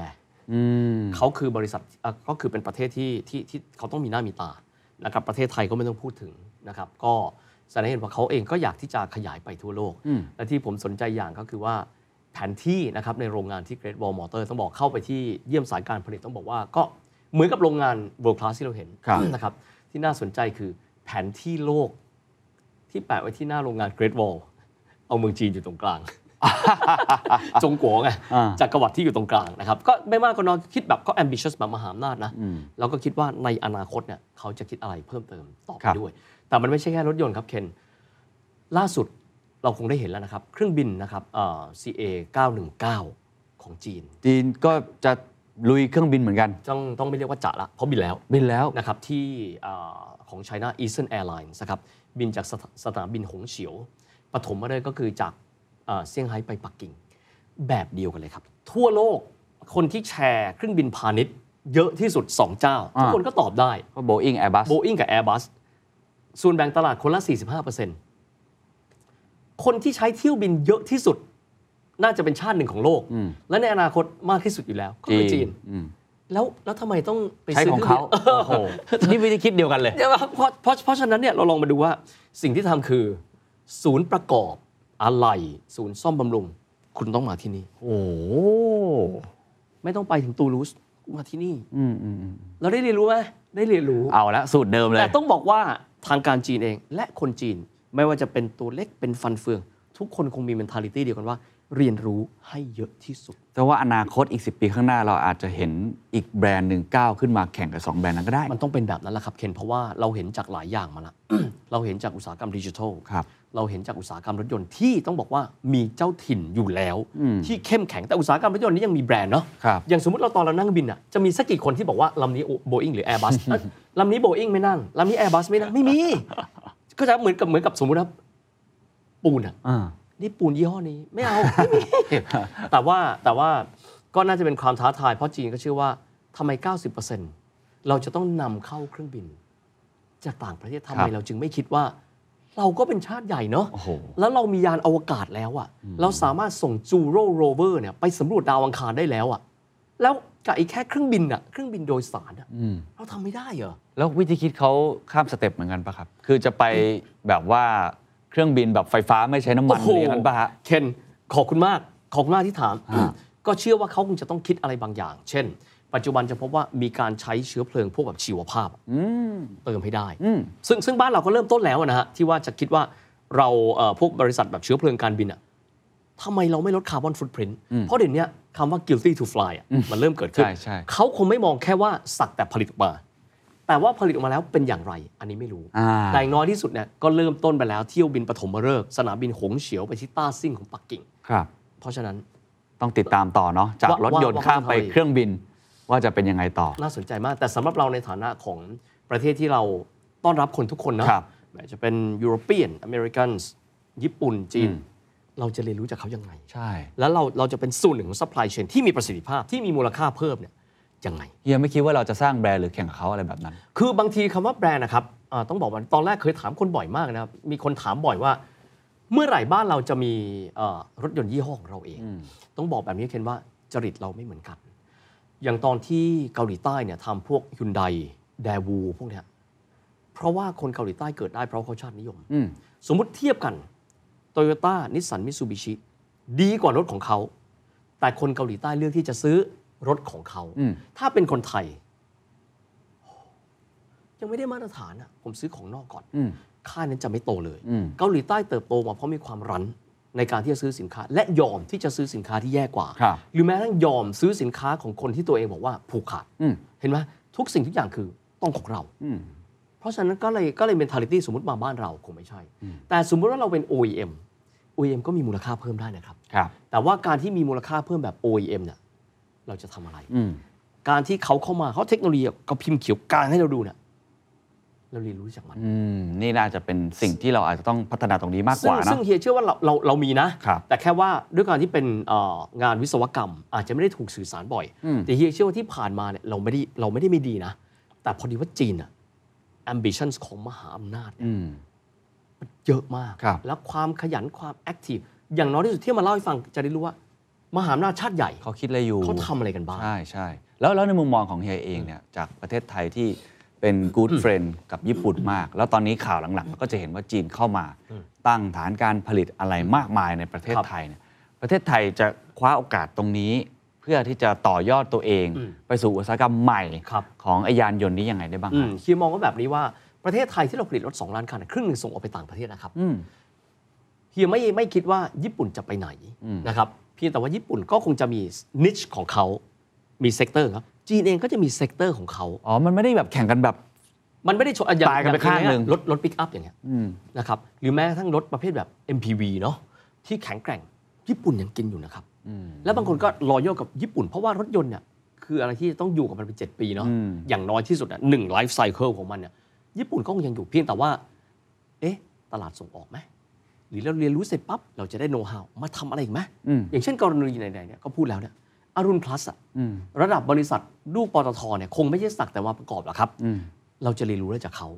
และบางทีเราอาจจะกลายเป็นผู้ร่วมพัฒนากับเขาก็ได้ อืม ด้วยโน้ตฮาวเพียงแต่เราจะเข้าเหลี่ยมไหน แต่ว่าสิ่งที่อยากจะบอกนะครับ อยากให้คนไทยทุกคนเนี่ยกระตือรือร้นเรื่องของการศึกษาสเต็มนะ เราอาจจะไม่ต้องเรียนปริญญาตรีด้านวิทยาศาสตร์ ไม่ต้องเรียนวิศวกรรมยานยนต์ แต่เราต้องติดตามข่าวสารเกี่ยวกับเทคโนโลยี อืม เราจะได้รู้ครับว่าประเทศเราซึ่งแวดล้อมไปด้วยมหาอำนาจเนี่ย ครับ ต้องใช้แบบนี้ความเป็นประเทศที่อยู่ศูนย์กลางมหาอำนาจเราเป็นมานานแล้วครับตั้งแต่สมัยอยุทธยาเนี่ยสมัยพระนารายณ์เนี่ยเรามีคนไทยคนต่างชาติรวมล้านคน ญี่ปุ่นโปรตุเกสฝรั่งเศสอะไรมันรวมกันบ้านเราหมดเลย ยุคนี้เราก็เป็นแบบนั้น ใช่ เพียงแต่ว่าเราจะใช้ประโยชน์เพื่อที่ว่าเราจะได้อินเจ t มูลค่าเพิ่มเนี่ย อืม เช่นเรามีโน้ตฮาว ครับ นะครับแล้วเราจะเข้าไปเนี่ยพันหนวกกับเขา มั่นใจกรณีอรุณพลัสที่ร่วมร่วมกับ Cat L ในการทำแบตเตอรี่เนยนะครับ ตอนนี้เป็นเอ่อเซลล์เอ่อไม่ใช่แบบโมดูลอะเซลล์ทูแพ็ค CTP อยู่แต่มั่นใจเราต้องเรียนรู้อะไรบางอย่าง และเราก็น่าจะมีอะไรที่ contribute ต่อไปได้ เพื่อที่ว่าเราจะไม่ใช่แค่รับจ้างผลิต เพียงแต่ว่ามันจะไปได้เนี่ยคงไม่ได้ต้องการเฉพาะองค์กรใหญ่เนาะ ครับ คนทุกคนต้องมีความต้องมีแบบ STEM literacy อะ อืมอืม ว่าแล้วเราจะทำอะไร อืม เราจะเพิ่มตรงไหนเฮียว่าโอกาสมันมาละ อืม แต่มาแล้วเนี่ยจะทำยังไงเพื่อขยายออกไป เพราะจริง ๆ ทุกอย่างที่มีการลงทุนเกิดขึ้น เปิดประตูต่างๆเนี่ยยังไงเดี๋ยวมันจะมากระทบกับพวกเราแน่นอน โอ้แน่นอน อยู่ ครับ ที่พวกเราจะเรียนรู้แล้วก็เตรียมพร้อมตัวเองให้คว้ากับโอกาสนี้ได้มากแค่ไหน ถูกต้องเลยครับ สุดท้ายแล้วกันนะครับเฮียเล่ามาทั้งหมดเนี่ยเฮียศึกษาประวัติศาสตร์จีนมาก็หลายแง่มุมเนาะอันนี้เราโฟกัสลงมาที่เรื่องของยานยนต์ ครับ แล้วก็ได้ไปเยือนที่เซี่ยงไฮ้โดยตรงได้คุยกับ CEO ระดับท็อปที่สุดคนหนึ่งเลยเฮียคิดว่าอะไรคือ The Secret Sauce อืม ของอุตสาหกรรมยานยนต์ของจีนที่ทำให้เขาวันนี้ขึ้นมาเทียบชั้น เอาในแง่ในแง่จำนวนก่อนจำนวนนี่คือเบอร์หนึ่งแล้ว ครับ แต่ในแง่ของคุณภาพ ในแง่ของเทคโนโลยีอ่ะเราถกเถียงกันได้ แต่มองไปในอนาคตอีก 10 ปีข้างหน้า หลายคนก็มองเหมือนที่เฮียมองคือ โอ้โหมันจะก้าวขึ้นมาเป็นท็อปเทียร์แทบจะทุกมิติเลย อะไรคือ secret sauce success factor ของเขา คิดฟาวนินครับว่ามันคือความทะเยอทะยานของคนทุกคน อืม นะครับคำว่าความทะเยอทะยานคือวันที่เขาล้มลงแรงที่สุด วันที่เขาถูกญี่ปุ่น ยึดครองบางเมืองนะครับ จนกระทั่งประเทศเขานี่แทบไม่เหลือแล้วเนี่ย พวกเขาไม่เคยหยุดคิดที่ว่าพวกเขาคือมหาอำนาจนะ อืม แล้วครั้งใดก็ตามที่เขาเจอความท้าทายจะคิดว่าจะทำอย่างไรให้ดีกว่านั้น อืม ไม่ใช่ว่าเขาผลิต Apple แล้วเขาก็ผลิต Apple ไปนะครับ แต่คิดว่าทุกคนมี entrepreneur spirit อืม เฮ้ยเราต้องทำให้ดีขึ้นดี เราเดินไป อืม ถ้าดีกว่า iPhone ไม่ได้ ก็ไม่เป็นไร อย่างน้อยเราได้ทำ อืม รถยนต์ถ้าคิดแบบย่ำแบบเดิม ถ้าเกิดว่าในยุคนั้นยุค 90เนี่ยจีนมองแค่ตัวเองเป็นซัพพลายเออร์และไม่มี ambition และพอไม่มี ambition ก็ไม่ตั้งใจเรียน อืม จีนก็จะกลายเป็น another big OEM จำได้เลยครับ10 ปีที่แล้วเนี่ยเวลาพูดถึงจีนเนี่ยเขาจะเรียกว่าซื่อเจี้ยตะกงช่างโรงงานของโลก อ่าใช่ เป็นแค่โรงงานเลยนะ จริง แต่ตอนนี้แค่สิปีนะครับเคนมันไม่ใช่ จริง คำว่าความทะเยอทะยานอะทีคิดแล้วว่าวันหนึ่งเขาจะไปอวกาศ อืม วันหนึ่งเขาจะมีเครื่องบินโดยสารที่เป็นแบรนด์ของเขา วันหนึ่งเขาจะเป็นบริษัทผลิตแบตเตอรี่ ที่ใหญ่ที่สุดในโลก อืม ถ้าเราไม่เริ่มต้นแบบนี้ขออนุญาตใช้คำนะ อันนี้เป็นเป็นคำพูดของครูสอนขี่ม้าของเฮียเฮียชอบมากเลยเฮียขี่ม้าเฮียชอบมองดินกำลังมองว่าม้าอยู่ในอาการใด อืม พูดว่าพีวิทย์ครับ ถ้าพีวิทย์มองแค่ดินชีวิตพี่แม่งก็อยู่ที่ดินแหละครับ จำแม่นเลยครับจ่าสิบเอกเอ่อสมเกียรติสายมงคล ถ้าพี่อยากให้ขี่ไปไกลๆพี่ต้องมองถึงดวงดาวครับ อืมอืมอืม คำนี้นะมันใช่ที่สุดเลยนะครับ อืม ว่าเพราะเขามองว่าวันที่เขาเจ็บที่สุด หลังสงครามโลกเนี่ยเขาแทบไม่เหลือเลยนะฮะ อ่า ถ้าอเมริกาไม่บอมญี่ปุ่นเขาก็เขาก็คงจะตกเป็นเมืองขึ้นญี่ปุ่นไปแล้ว วันนั้นนะครับ แต่เขาคิดว่าวันหนึ่งจะลุกขึ้นมา เพลงชาติจีน จริง ๆเขาก็มีชื่อเขานะครับ แต่ว่าคำหนึ่งที่คนไทยได้ยินบ่อยเลยคือคำว่าฉีไหล แปลว่าลุกขึ้นมา อืม เป็นเพลงชาติจีนตั้งแต่ปี 1937 เพราะคนจีนมี mentality นี้ เฉียนจิ้นเดินไปข้างหน้า ชีไหลลุกขึ้นมา เพราะเขาคิดแบบนี้ตลอดเขาไม่เคยคิดว่าจีนจะอยู่แค่นี้ อ่า แต่ไม่ได้ไปแข่งขันกับใครนะ แต่ว่าชีวิตพรุ่งนี้ต้องดีกว่าวันนี้ อืม เทคโนโลยีที่เราเห็นพรุ่งนี้ต้องดีกว่าวันนี้ ผมเชื่อว่า Secret Sauce คือการที่เราตั้งลำตัวเองครับ ตั้งสติ ตั้ง mindset เหมือนกันครับ ทุกชาติเคยจมดินแล้วกลับขึ้นมาได้ บางชาติเคยแทบไม่มีแผนที่อยู่อยู่บนโลกนี้ เช่นเกาหลีเติบโตได้ อืม วันหนึงก็เกิดขึ้นในประเทศไทยได้นะครับ อืม แต่ขอแค่ว่ามองไปไกลๆ อย่ามองแค่ดิน โอ้โห คมขายมากครับ ลุกขึ้นมาเดินหน้าต่อแล้วก็มองไป เฉียน ไกล จิ้น ๆวันนี้ขอบคุณฮีวิทมากนะครับ ขอบคุณครั ข บ อบคุณมากครับ